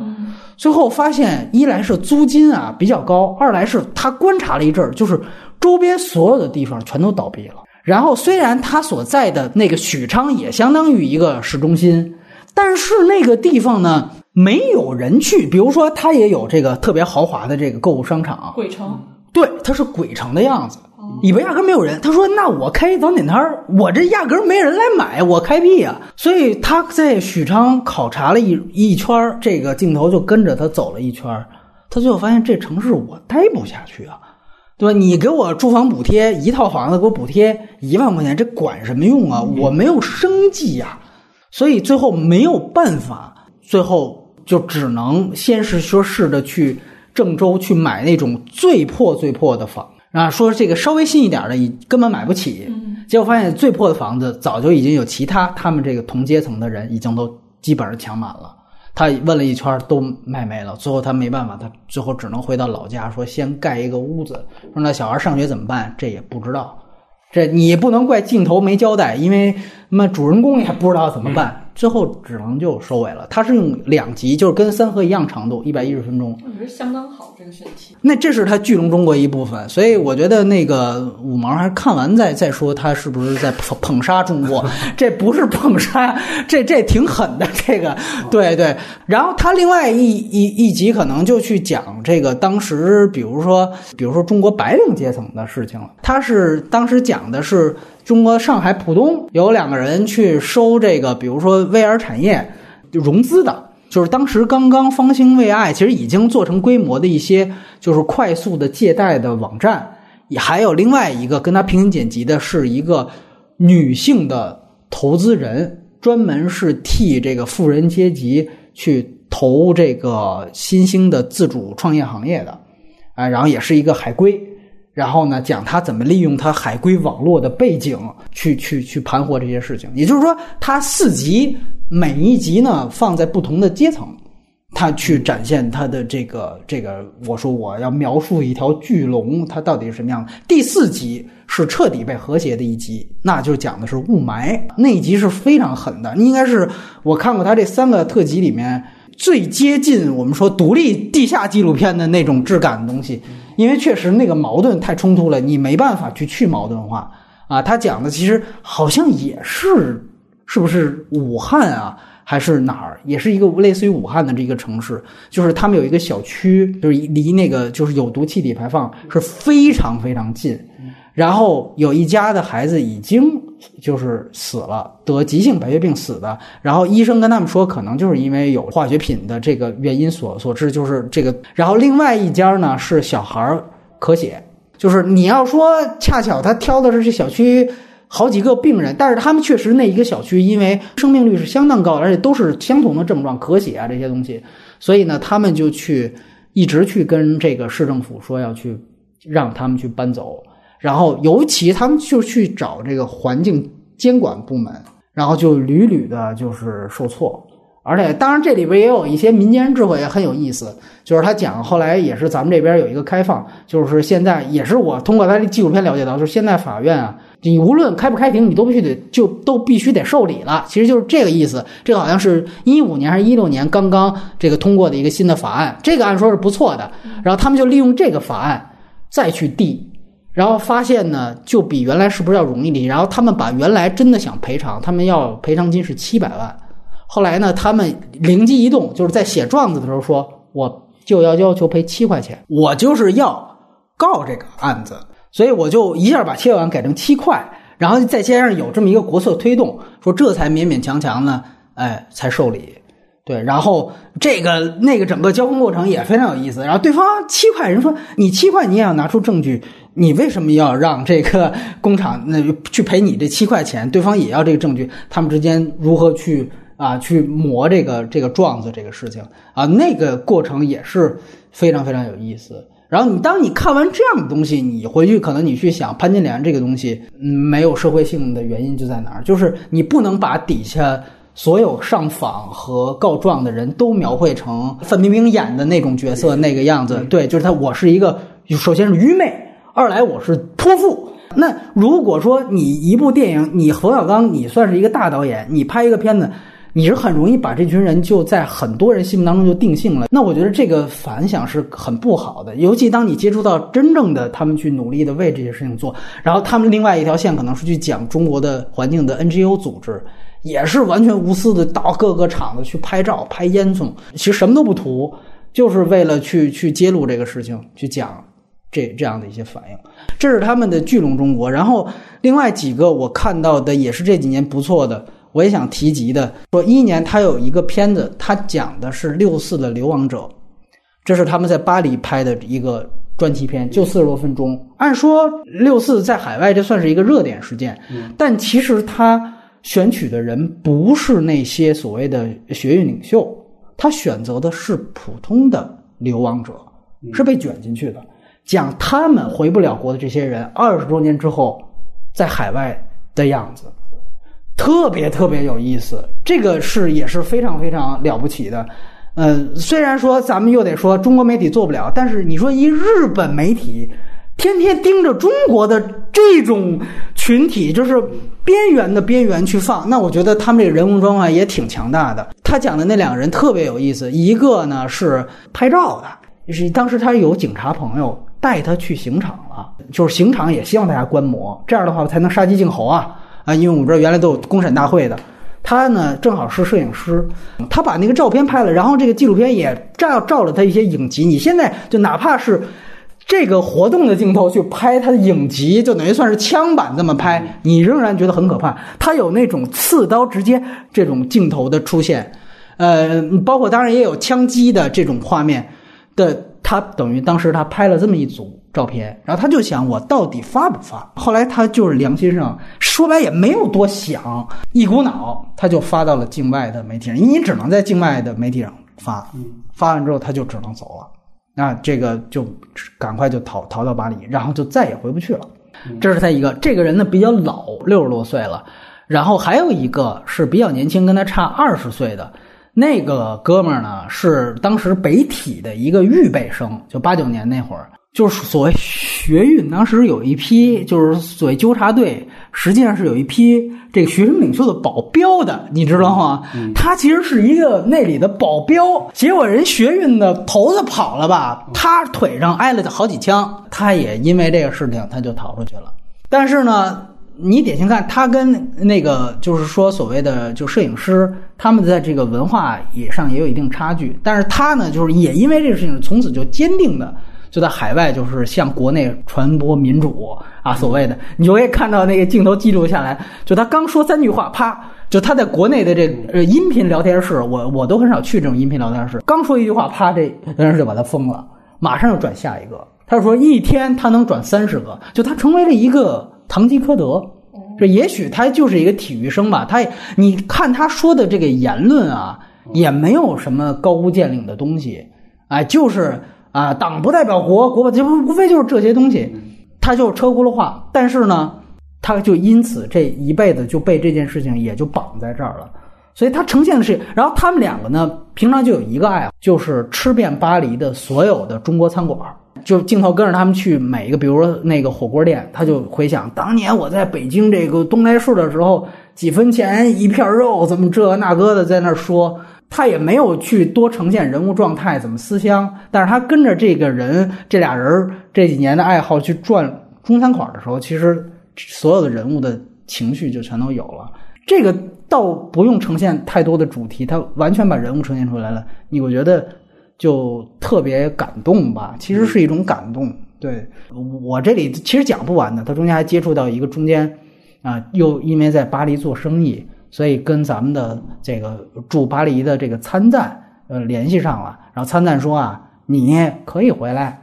你问题没他们严重，你写一个保证书，然后他写了，他就回来了。然后他现在呢，就住的是巴黎的富人区。然后他特地强调，那两个人好像住在巴黎的二十区。然后呢，他们每年还都就是所谓海外的这批人，还都在海在巴黎还聚一下。然后你就发现那位已经富了的，已经天天已经往返在国内的，就劝这个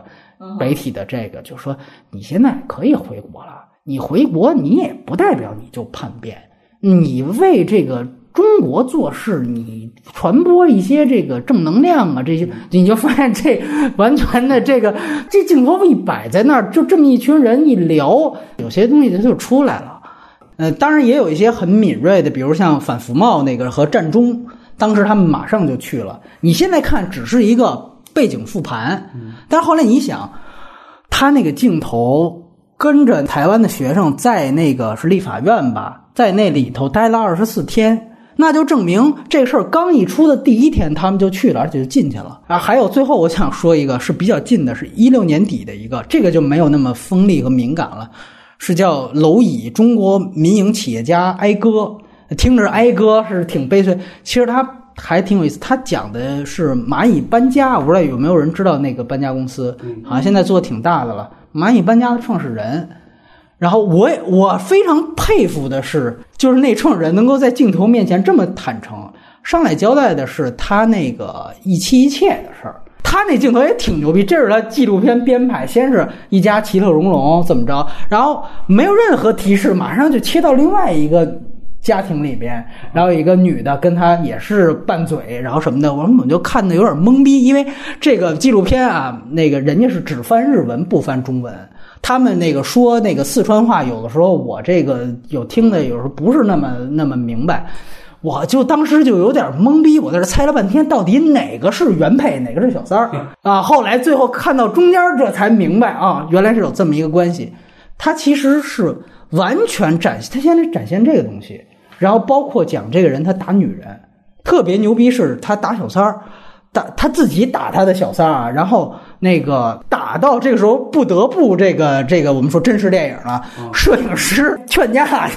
就别别别别别别打了，就非常牛逼，我都不知道这是怎么做到的。这个就是他们好多采他们独立纪录片，他们说这可能你得跟特别长时间，可能跟到比如说第四十天，他们已经完全忽略你存在了。他们才可能会在镜头面前也发生这种比较丢脸的事情，他才可能让你记录下来。第一小时也要不能第一小时也能发生，他就是表演，他就哦你在拍着我，那我就要开始我的表演，我就要开始上演我的。对，我觉得这个对任何民营企业家，这都不是一个优秀形象吧？这个，我靠，当时反正那个，你大家可以有兴趣可以看看，非常牛逼。但是他在中间呢，他就去讲，他去去承接。就类似于，就以三峡已经过了，但是其实你会告诉你，四川那边还有不断的小的水电站在继续建，然后因为小的水电站还是有这样的搬迁，然后他们搬家工程，因为你搬搬家这没多少钱。他们就去承担其中一个县整个一个县的这个政府的搬迁工作，那就是大的。然后直接就是跟说跟谁谈，就是跟这个县政府的干部的儿子去谈回扣的问题。然后最后真的就因为这回扣没达成，结果其中一个学校的搬迁款对方就是不付了。然后他们就说：“那你得要回来大概十几万块钱。”然后对方直接就那个儿子直接就说：“你什么时候把我的回扣给我？”我立马让那学校校长给你打钱，对着就是对，就是对着镜头说的。我也是非常非常惊讶，而且我再强调一遍，NHK 这些所有镜头都是得到中国的官方的批准和拍摄许可，他们不是地下纪录片，所以这个我也觉得相当牛逼。他不以这个做主线，这只是我展现这个民营企业家的一部分，很有意思。这个事儿结束之后，下一个事儿是他跟小三儿重归于好了。然后小三儿在酒店里跟他，因为只能在酒店嘛，只能跟他在酒店里办生日礼物什么，然后还还给他生个孩子。下一步直接一接，这小孩已经又怀孕了。那个小三儿就说：“你给不了我名分，但是你有钱吗？我要去香港生产。”然后他们就去了深圳。到了深圳，他们就想怎么去遮这个大肚子过关嘛，就跟北西一样啊。那是去美国，完了那个发现怎么买衣服都不行，最后发现哎，深圳专门有这样的公司。然后人家就说：“你给我四十万，保证你过关。”我也看的挺惊讶的，那么大肚子，他就说：“你如果没过得了关，钱一分不少退给你。”然后最后直接第二幕就接，可能他中间也不让拍怎么过关的，直接第二幕他已经躺在香港医院的产房里了，然后孩子都已经生出来了。然后其实你就会去讲，就是这样的这样的一个就是创业已经成功的一个民营企业家，他的人生和生活状态。小三儿分分合合，包括不愿意跟原配离婚，为什么？因为原配占着他公司的大量的股份。那个纪录片导演问他说：“你跟小三儿这么好，你干嘛不离？”他说：“你一算那股份，他占我当时是五百万，现在再一估值得一千五百万，怎样怎样？就是算这个账。哎呦，你就会觉得这个是一个人物的东西出来了。所以啊，当然这个我强调一句，这个好像是 NHK 委托中国的纪录片导演拍的，啊，这是他的一个纯中国的外包的项啊，所以好像这个电影的资源也格外难找。就是因为当时发了这个之后，那个直接中方的这边找上来让他们删，因为我估计是蚂蚁之家这个搬家公司，直接就说这些东西，我觉得可能也是有这方面的压力。对，但是还是很震惊，就是他们怎么能做到同意 NHK 完全不化名？他们只是把小孩儿就未成年的那个脑袋全都是打马赛克，但是大人所有小三儿。啊，当然这里边也有就是加戏的成分啊，就是给自己加戏，就是小三儿对着镜头说“我怎么不容易怎么样”，原配对着镜头说“我怎么不容易”。其实我觉得都是有这种 呃增加砝码的这种东西，对，包括他自己也是。我觉得，但是就跟那个我们说纽约灾星一样，你对着镜头撒谎不要紧，因为镜头撒谎，你对着镜头撒谎本身也是一种人物状态，你可以把那种你的浮夸和吹嘘展现出来的时候，总是有破绽和那种你吹嘘的状态做对比。呈现给观众这个东西就是有价值的，所以我觉得他这几个纪录片，我觉得做的都是算他不错的专题片里。呃，说句实话，可能都比三河可能还要更好一些。听完之后，听完之后觉得三河拍的实在是太浅显了，没有 降分了，没有对他们说的话有任何的挑战和验证这样的。你像那个中国民营企业家哀哥，他也没什么策略。他说白了，他就是跟着一个机器，他遇到什么事儿，他就能。你说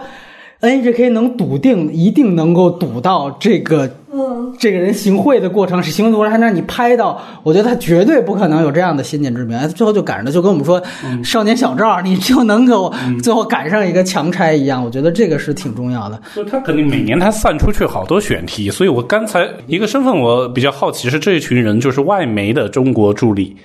的这些，因为 K 拍这些是需要大量的这些中国助理的，包括你刚才说这个是直接是外包给中国做的啊，这种的。然后，所以它每一个题材，包括三和这个，我们也看到是有一个人在对话的。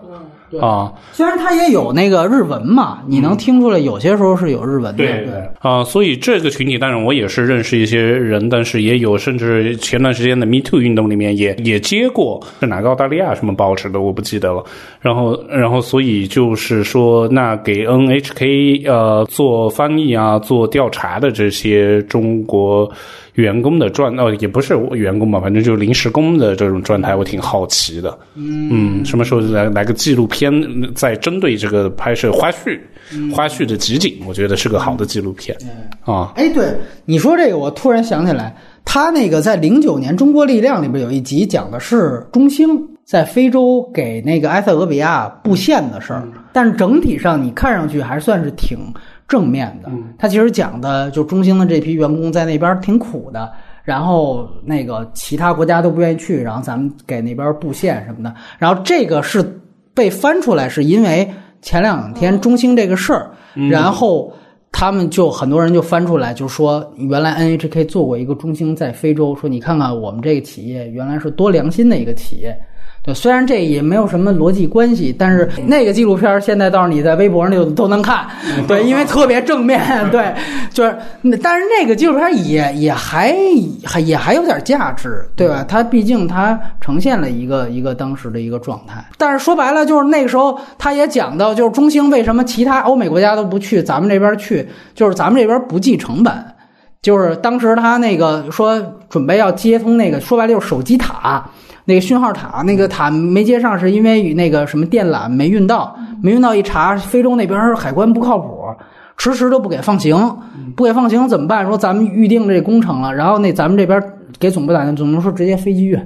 说飞，然后那个人家介绍就说飞机运是这个船运的十倍，然后你你而且你是多运，那个什么时候放行，你等于又多运了一批，但是不管你就运过来。当然，他后面也交代了一个潜在的一个东西，就马上又回头说中非论坛，咱们这边就是拿到了非洲很多矿山啊、这开采权什么之类的，他其实就是在说中国在非洲它到底这个布局是什么意思，那个是他对中兴的一个展现。啊，后边这些事儿，那谁能料到？他没谈中兴的芯片是哪儿做的，这他没谈。对他主要是说的那个。然后我们在最后有一点机会去聊一聊啊，现在就刚才我们之前提到的一些关注底层的一些片子，尤其是《路过未来》，因为我那个只做了耳旁风，我其实真的想过要不要做节目的，因为我个人是不太喜欢那个电影。那但是我要给他及格分，我觉得挺重要的。海老鼠来谈一谈，因为我已经谈过一些。哦，这个片子因为个人关系呢，还是所以我还是给的分也还是挺高的啊啊是主持了路演嘛？对对，现是但是当时问题也是看的挺，就是说收尾收的拖拖沓沓的，也挺烦的嘛。但是呢，当时就是主要是有一点小感动，是因为也是在人生中最低低端的时候，我是在深圳的啊，所以啊，所以确实确实是在深圳生活过。对对对对，所以生活过一年，不算。半年吧不是，但是当时的状态不就是因为每天的面试啊、工厂什么都去过的，所以觉得很充实啊。呃，路过未来，它传递给我最好的一点是说，深圳这座城市的不管是天气上的温暖，还是人的温暖，里面没有坏人啊。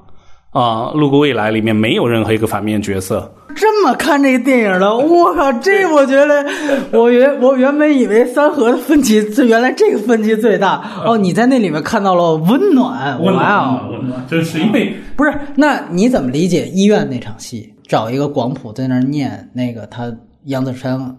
闺蜜死了的那场戏，然后旁边一个人偷笑。对我最喜欢的就是这场戏，是很好，这场确实是。嗯，你不说的话，虽然忘了，但是提出来这个是，这比后面的那些艺术表现，就是导演压在心中的，非要放匹白马的这种，是确实要好。但但就是说，路过未来，他展现的，但是一样的嘛，他看到的是深圳是很容易，如果你你待下来是很容易感受到一些小温暖的地方，特别是这个弱者。但是我们说弱者欺凌弱者。啊，刚才说到的一系列的，呃，不管是在纪录片里面表达的，还是在社会新闻里面强调的，都是中国到了一个上升管道关闭，然后弱者欺凌弱者的这么一个地步。但其实很多小细节时候，呃，生活中你又能发现是弱者帮助弱者。嗯，这种场面很多的，就是我就记得李瑞军是说过一个，他没他拍在电影里啊，但是电影里你也可以说是弱者帮助弱者了，两个主角啊，然后他就是说他看见一个人确实是可能是困难的一个一个女的在在蛇口哪的时候在在乞讨，但他又保持着又不想跪又不想跪下来的那种乞讨的一个状态，然后其他的人都是迅速路过，就一个送煤气罐的。嗯，然后他就停下来看着他写着什么路需要帮助的那那那个那个纸板，然后他就他他他他就停下来看了好半天，然后塞了十块钱还是什么的，然后我觉得这种在这是电影里的没有啊，他没有，但是我就是觉得他可能他影影响了这个这两个角色的这种关系，因为我是在深圳，我也是接受过这种感受过或者甚至接受过这种温暖的。哦，我没去要钱啊，我只是身为上公交车，他嗯，他车票很变态，两块五，然后然后没有两块五的情况下啊，碰到的这些好小的事情，但觉得都是有这种挺亲切的一些记忆啊。这当然不是一个好片子啊，但是他他就是还有一个三合这样的一个问题，很多点太散了。从一开始的买房到父母离开，始试药都算是篇幅给的挺大的。好好也好在试药这个东西，我真是以前也不知道。我觉得，所以他让我看到，至少对我是好有价值的。确确实，这个片子是有价值的，我非常认可这一点。我觉得它的亮点和三和是一样的。我看到的亮点就是去猎奇化，我觉得这个是特别重要的一件事情。虽然他为此他不惜。我一块儿，我脏水孩子一块儿倒了，我连我的故事主线和核心都不要了，我就没有，我就我就直接就就按人物状态走，但是确实展现底层的无力感，就是尤其是在我看来，就跟你正相反，就是我我那期耳旁风提到过，他展现的是慢慢的死。这个我觉得是挺强烈的。说白了，它比三河要消极。嗯，三河你看它已经形成了一种自成系统之后，它是自得其乐。路过未来里面深圳的底层，其实是你感觉他们就作者的角度来说，他们都还是挺绝望的，挺大的。而而这种死不是天注定那种的，它是非常非常缓慢的。嗯，来，熊阿姨来聊聊你的一颗星的天注定。我现在唯一能记住天注定最明显的是一个三轮车后边放了一个巨大的毛泽东像，然后绕着一个圣母像。我看到这儿就被不不不，反了，嗯，是拉着圣母像围着毛泽东像绕了一圈我看到这儿就觉得恶心的不行，就是你天呐，你不能更直白了，就是所有观众说，你看我这儿有个隐喻，快来看我这个隐喻吧。就是呐喊行为，我觉得他整个片子拍的都是这种，就是你看我就是个隐喻，你就都是符号堆积符号，然后让大家来理解，并不好。能想到另外一个场景，就是我还一本一本小说叫《平原上的摩西》，它那也是一个讲东北一共下岗职工，他是一个杀人犯的故事。最后所有的揭露是是这个这个人变成了一个出租车司机之后，他绕着那个沈阳的那个中山广场，那也是一个圆儿，中间是一个毛泽东打车的那个场景，一个雕像。然后他绕着那个圆儿的时候，可能这个故事里的几条线索交错，然后发现哦，原来一个模范劳模，他其实才是那个就是下岗之后走投无路的凶手。我觉得这种是可以。是非常好的一个交界的点，它是一个有机结合，几条线索的人当天都在中山广场这儿，所以大家遇上了，然后才揭露出来，而且中间又是一个中山广场毛泽东挥手这一个非常非常有代表性，所有沈阳人都知道的一个场点，这是很自然的。三驴车，然后后边。驮着几个人，驮着几个东西绕这个什么毛泽东像走，那这几个人跟这个前后的场景没有任何有机的连接。他后来呢，还出现了几个修女，在姜武杀了那个玛莎拉蒂里的这个富豪之后，因为我重看了嘛，然后呢，他在东莞那条线呢，讲那个李梦演的妓女。和那个罗兰山，就是呃富士康跑出来的这个工人，那本来他们俩在车里想初吻来着吧？李梦告诉他我已经有女儿了，怎么着的这个那个的。这个时候呢，说是李梦是拜观音的，完了在他那个车外边的那个。这个雨天的顶棚那儿就放了一个观音像，也就是说呢，它这个符号系统呢，就算是自己都拴起来了。就是你看，我前面又有毛泽东，我又有这个圣像，然后我后边还有一观音。对，但是说句实话呢，我确实是非常认同。我第二次看的时候，我也是到了那儿之后，我就说这个大姐太生硬了，这不行啊，这个。但是后来呢，我看到他那观音像，其实你会发现，他整个这个互文本身做的就很浅，就很肤浅，这个就没什么意义。所以说，就符号堆砌这个问题啊，是贾樟柯的一贯毛病。啊，就因为为什么？因为他小五的时候他没有符号，所以后来他其实是在自己有意识的在转型，就是我不能再像小五的时候那样拍片了，他没有别的招儿，所以他就只能用这样的方法，然后他又没有在这方面他又没有什么太高的天赋，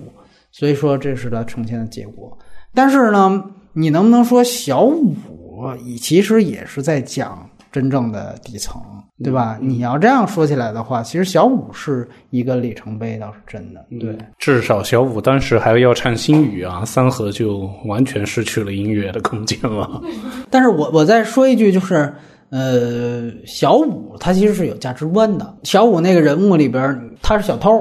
然后他偷完钱之后，他把身份证给人寄回去。就这一场戏，你就交代出小五是有价值观的啊，也就是说。贾樟柯或者贾樟柯他身边的这个人，他还是有一定道义心理的。就 NHK 在那个零九年，就是跟中兴一批的，他还第一集是拍的中国电影，嗯，电影产业。他当时跟的哪个组呢？跟的是陈可辛和陈德森拍的《十月围城》。哦，然后包括呢是《十月围城》他们跟三枪对打的事儿，就是在档期人对打的事儿。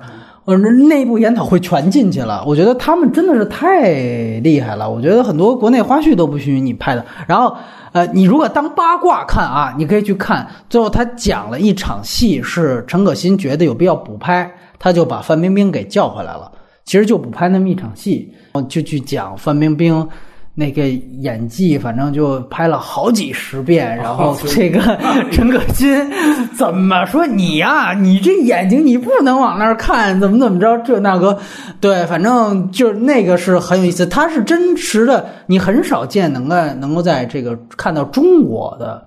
这个内部，海外很常见，中国内部的这个大片都不允许你在旁边跟着，这个是挺重要的。包括那个甄子丹，一方面也就真跟那我们胶片嘉宾胶片说的一样，他在现场，一方面他真的特别认真，二来是他确实是很大牌。那个纪录片我我跟我妈一块看的，和我妈看说，哎，甄子丹是导演吗？哦，我说不是，说那他怎么跟导演似的？我操，他就是他打完一段戏之后，马上坐在监视器旁边，他看，哎，你这个要怎么怎么着，这个那个的，就骂那个武行说你这个拳能不能出的什么呀？就是我觉得这很惊讶，就是他能够让 NHK 完全给记录下来，但是他那个论点啊。所以这我也有点存疑，就是我唯一算比较了解的中国电影业，他那个论点当时是说的什么呀？是零九年中国的电影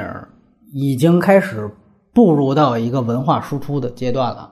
中国已经开始这个就像好莱坞一样辐散到其他国家去了，然后这一步已经开始慢慢的形成了。那这观点呢，尤其你现在十年之后你再回去看，这个东西是硬套。就是反正我说的是一个趋势，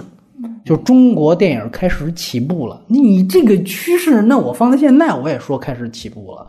我也不知道那是不是他真的拍那个，比如说其他行业是不是，比如拍收购 VR 的民营企业家是不是真的就是那样？我有时候也有点含糊。这就是你这个我想到一个特稿问题嘛，就是说新闻撰写人经常我们有时我现在不是啊，就是经常会被批嘛，就是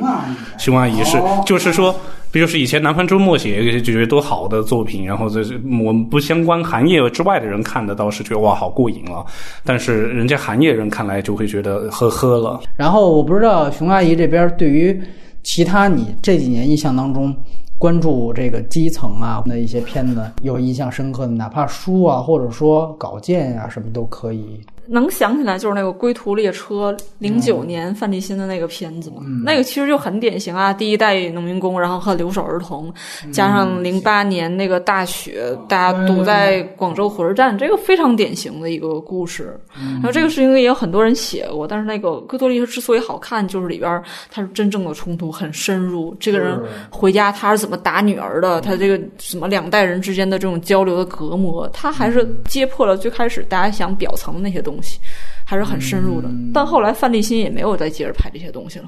对他，他我我我写过一个关于范立新的稿子，嗯，我当时做了一个类比，是他那个第一幕是这个讲的这个女孩儿，她在他们家那电视里边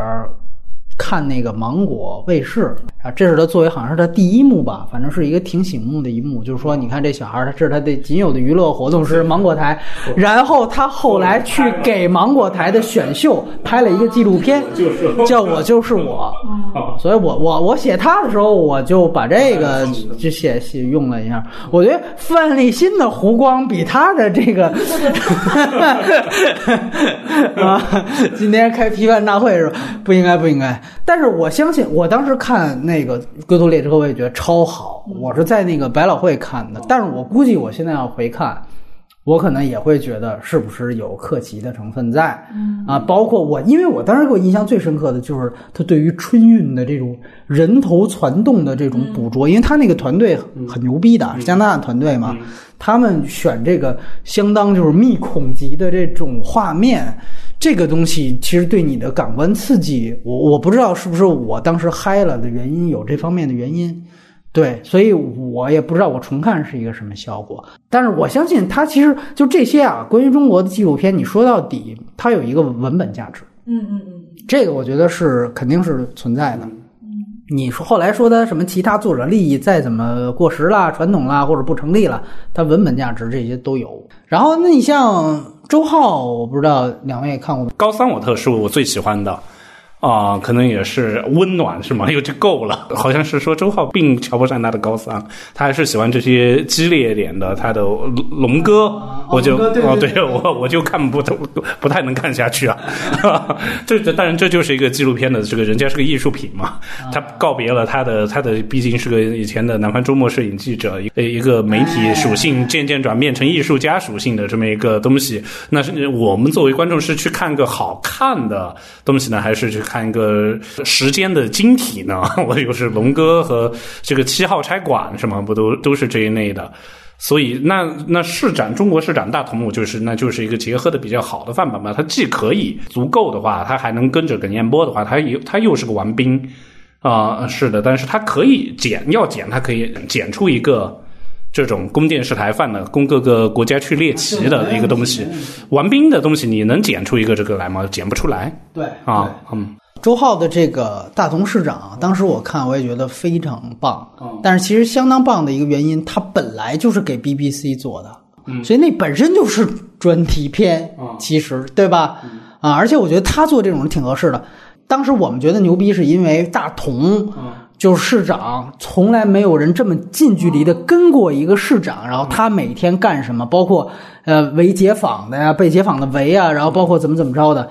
但是你后来你会发现，当 NHK 的关于中国的专题片你看多了，他们都能做到这样的跟进，然后能够挖到这种非常一手的东西的时候，你也就会觉得，其实就大东市长的那个片子的水平是跟这个 NHK 的这种相当不错的电视专题片的水平是一个水平的。BBC 那边那个纪录片的频道那边也出过不少很好的这个不止中国题材了，就纪录片，那个印度的女儿，就是关于印度那个轮奸、性侵轮奸的那个、那个、那个片子，就是他们那个频道做做的。我觉得 BBC 我们更感兴趣的还是看它一些知识性的东西，呃，历史频道啊，你每次要去，自然类的，嗯，这些好好厉害，这些别的这不刚刚 BBC 的自然频道造假啊、惊天丑闻啊！对，尤其他一旦背上科普的责任，你就要讲话就要负责了。对吧？我觉得，尤其是你自然这种东西，我觉得就是，反正海外的纪录片，大家也可以去持续关注。韩国的 PBS 也做过一些，我们是聊韩国民民运的片子的时候，提过好多 PBS 的纪录片、啊，那个好多也翻译成中文了。我觉得也是能相辅相成的去了解一些，就是整个朝鲜半岛的一些纪录片都是挺好的，挺重要的。你包括更早以前我们说那个瓦尔瓦尔达跟克里斯马凯，他们五七年来中国拍的那个，对吧？其实也都挺挺有文献价值的。嗯，后来安东尼奥尼的中国，刚才说书，还是有一本可以推荐。哎，好啊，去年在美国挺火的一本书叫《乡下人的悲歌》，然后他讲的就是那种铁锈地带的那种红脖的人，就就美美国，对对对，白种人，然后他们也是那种很无望的，然后就上升的美国梦被阻断的一群人。然后中间有一个人是他比较幸运，他自己很努力，然后加上各种幸运元素，他最后去耶鲁读了法学。哦然后他就会发现说，真正他耶鲁那些同学出身于中产阶级，他们的这种。社会资源，他们互相这种介绍的这种能量，远远啊对，远远不像是他这种小时候就是周围父母吸毒死啦，跟祖母祖母目目不识丁的这种祖母长大的人能比的。就这个这本书在去年美国卖得特别好，它其实可以解释为什么川普能上台，到底是什么人在投他。就一六年、一七年，大家都在看这个，从那个里边也讲过说，美国这种底层的没有什么知识的人，他们是按按周拿薪水吧。比如说这周有一天突然拿不到薪水，他们也会去借借贷，就跟我们这种网贷差不多，对。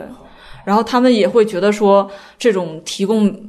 就是短期借贷的人就是吸这群人的血，但同一时间如果没有这个短期借贷的话呢，那可能这个人今天晚上就买不了饭吃，他也是一种很纠结的状态。明白。对，但那本书写的不是很透彻，嗯，只能说是看一看。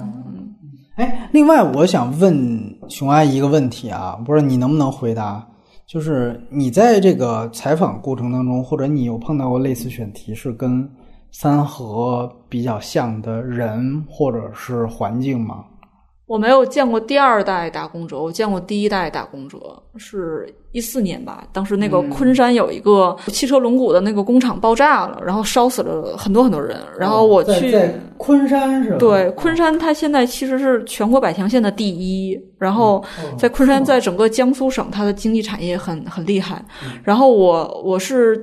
坐坐飞机还是坐坐动车到了昆山，然后昆山是一个特别漂亮的城市。但是在昆山本市生活的昆山人，他们从来不跨过那条江去那个工业开发区那边。你这个出租车一到工业开发区那边，就完全是另外一个世界。当时要去那个爆炸的工厂，因为我晚去了两天，可想而知已经全部封锁，我没有任何途径能接近那家工厂。但是我要我要又要找能找的采访对象，因为我去坐出租车的时候，出租车司机告诉我说，一般他们都住在那个工厂附近几公里的地方，肯定有能租房的地方，所以我就沿着那个工厂随便找了一条路往前走。后来果然走了大概一两公里之外，就出现了一片那种很便宜的那种租房的地方。然后在那儿我也很紧张，因为当时我入行没多长时间，就觉得会有人帮我吗？我在那儿就站在那儿，有人就跟别人打招呼，我就说你认识认识不认识那家厂房的工人？他说认识。然后这个人就带着我走到那个大家聚集的地方，就说随便给我找指了一家，说这个人他在隔壁的车间工作，所以就非常非常顺利，大家会很。就有点像刚才说弱者，包括弱者，他可能看我一个人去采访，他也很很热情的帮助我。然后你听他那个第一代打工的那个大姐跟我讲说，他在那个车间里什么样的工作，你会觉得天哪，这不是人能承受的。他每天早上七点钟上班，一般晚上是十点到十一点或者后半夜下班。就如果今天的工作量完成了，第二天会加。然后这大姐她每天晚上就站的就是。腿都已经浮肿浮肿了。我一进门，她就看她那个床铺上面有一个特别大的铺盖卷儿。她每天晚上要先拿两块钱一瓶的那种烧酒给自己的腿就消肿，然后把腿架到那个铺盖卷上睡觉。第二天早上消肿了再去工厂这样。然后像他的孩子就是正好夏天了，就到他这儿来过暑假，是这样的。然后包括像那个昆山这个开发区旁边也有那种绿地二十一新城，就是应该是绿地集团的吧，就是修的特别漂亮的那种小区。然后也有人住在那儿，我特别惊讶，我说为什么在工厂里工作的人有钱能住在这个地方呢？结果一进去才发现是，比如说三居室，它就是分开出租，然后四百块钱一个月，隔断是吧？不是不是隔断，就是三居室。哦，那还是真对，然后因为他卖不出去，因为正常的昆山的白领阶层是不住在那边的，他全部都是买了之后就分包给这些人。然后你进去之后，你也觉得像万科什么那样特别好的小区，一拉开门你会发现它里边那些摆设，它竹子的床啊，或者是它那种铺盖卷儿，就跟它在农村没有任何区别。就特别神奇，外边是一个高大上的楼盘，进去之后大家就是那种泥腿子的那种生活。等于你到那里边也采访了，是吧？对对，就就还挺挺区别很大。然后我为什么能找到二十二十一绿地新城这个人呢？这个其中的一个女。那个妈妈在这个爆炸里边身亡了，就失踪了。然后她女儿是一个成绩很好的，在北师大读物理学的一个女孩，这已经这个非常非常难得。然后她在当地的那个百度贴吧里边说寻我的母亲，我的母亲微胖，戴着耳钉，然后已经三天没有消息了。然后谁能看见她吗？就是我母亲胆子特别小，她现在已经特别害怕，就很戳心的一个事情。然后我是通过这个之后才知道她的消息。其实她的父母或者她的其他。这个人孩子的姐姐也是没有能力在百度贴吧发帖的，嗯，对，就是就他的生活跟你的生活差距真的是嗯特别大。然后你会发现，那从那个事情我有限的接触第一代农民工的经历，会发现，即便是很勤劳、很勤奋，那有一天你可能就会在工厂里被炸死。每天工作这么勤劳，然后你其实跟真正的这种昆山人还有巨大的区别，因为没有什么出路啊。对，没有什么太太好的出路。像那个，因为这个事情爆炸性的就是很大新闻嘛，然后当地就是工会给那个我采访的那个隔壁车间的这些幸存者们就发了一些什么盆儿啊、洗发水啊、洗洗衣粉啊之类的，还有一张卡，就是一个。可以在昆山本地去各个公园玩的一张代金券，一百五十块钱。然后那个大姐就拿这个卡让我说，让我让我看这上面到底写的什么。她因为她是个半文盲，我就说你可以去这儿哪儿哪儿玩。她说哦，原来昆山还有这个东西。就包括她孩子来昆山，她也没有想过说我带孩子跨过这条河到真正昆山去看一看，并没有。明白？那您当时去这里头啊，嗯，就是说当时写这个报道的目的，其实就是为了就是说。去呈现一下他们的这个，就生还者和这个这个死难者家属都是什么样子的，是吗？还是有别的什么？现在就是常见的出现这种，那比如说像天津爆炸，大家都去写嘛，哦，然后写的角度你也只能找那种个体去写，然后只有个别的监管比较没有那么严的人才会才会去碰那些什么，到底是谁把这些爆炸性的危险品储存在居民楼附近？这些问题现在。以现在国内的这种情况，有好多问题是问不下去的。是是是，嗯，对对对。所以，所以刚才为什么说像三和这种，我是觉得这个 NHK 这个角度很不常见，但实际上十年前是很常见的。大家会会把最后这个问题问到体制上，会问到这个更结构性的问题上。但是现在，因为长时间的这种新闻媒体环境的变化，大家习惯于纠结于个人一个个人个体的事情。就包括像我写昆山这个事情，我最后也是写幸存者的生活是什么样的。不赞同，但是也有人说是因为这样的话，你写人的话，实际上是等于把最后你通过这个人看到什么东西，你让读者自己去提炼。嗯，对对对，也有也有这个原因了，是吧？就是说我那部分留白了嘛，对对对对，看到什么就就是什么。对，所以我现在还是觉得，像国内媒体写三河是非常好的尝试。里边你一直觉得挂鼻水、挂鼻面是一个很猎奇的事情，但实际上。正常的媒体“逼”这个词是不会出现在稿子里的，大家写都不会写。对呀，对呀。但是挂逼水，一瓶水几块钱，一碗面几块钱，这就是他们最真实的人生反应。当时去了多长时间呀？一个礼拜，一个礼拜时间。就在这个昆山，然后对对对。那那其实是，比如说像那个孩子，他知道他母亲遇难了，他是等于是也是通过你们才知道这个。当时已经。全国的媒体都去了，然后其实那个读物理系的小孩他不接受采访，哦，他不想跟我聊这个事情，他是因为他别人读过书的人，他可能也知道媒体的问题什么的，就他可能比较抗拒在自己在媒体上展现。那后来像什么赔偿这种事儿落落实这种事儿也不许问是吧？这种嗯，因为是事情刚发生，具体赔偿什么样我们也不知道，而且新闻永远是在第一个礼拜七天之内大家愿意看。再过，我看后来是财新写了一个封面，讲了一下这些人一年之后的问题。因为好多人那场事故是烧伤，烧伤是很难治的，怎么怎么样。但那个文章就是个很好的文章，但是可能社会反响就没有那么强了，大家并不太关心后边的事情。因为我是觉得，就是民众追热点可以，就是。媒体人还是应该有责任，就这个事情他应该追到底嘛，就是对，所以他写一年后这其实是挺好的，对对对对对对对，最后他会形成一个恶性循环。我先预判你不看，完了我就更不写，那就那就完了。他们都是从哪儿过去的？去昆山，你还记得？好好多也是那种劳务输出大省，河南省什么的，内陆过到昆山过去的，就传传统的那种第一代打工者嘛，就是从内陆到。沿海昆山那个稿子里边，我写过一个人，我我因为我昨天又重新看了一下，就是里边特别典型似的，有一对夫妇是在四川原来做租中的生意，可能。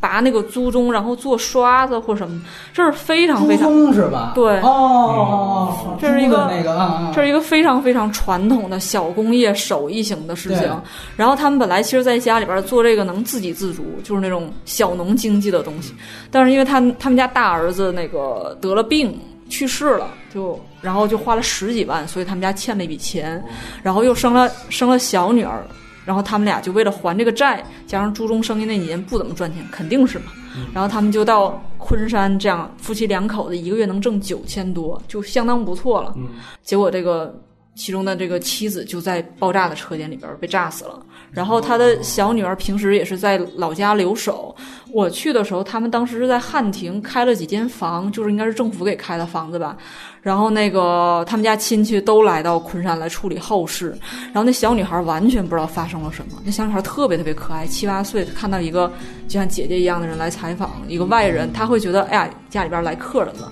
然后特别开心的到旁边来。我就问那个丈夫说你的太太叫什么？他说叫罗吉慧还叫什么？然后说话有点口音，我就没听懂。然后那个小女孩就把我的本儿拿过来，上面写罗吉慧几个字，我就现在想想太心疼了这个事情。你去了一趟。在你二十多岁刚进入社会的时候，你看到原来真实的生活是这个样子的，痛苦它并不是一个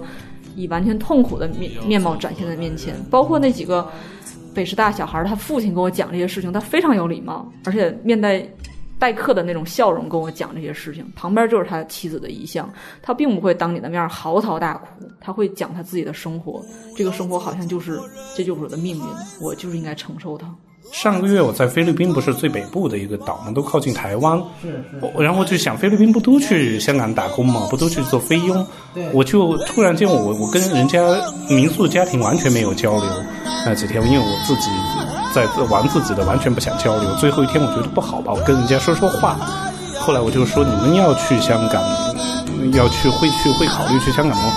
我说在香港住的菲佣挺可怜的，那么那怎么？然后你们家那么大，觉得生活也很太舒服了，一个大房子每天就看看着那那些看美剧啊什么的。然后他说没有办法，我们但是没钱啊，我们是明年是要去香港的。那我就觉得那和他们现在的生活落差会特别巨大，所以我至今我也想不出来为什么为什么要放弃这么一个不需要钱的人的社会，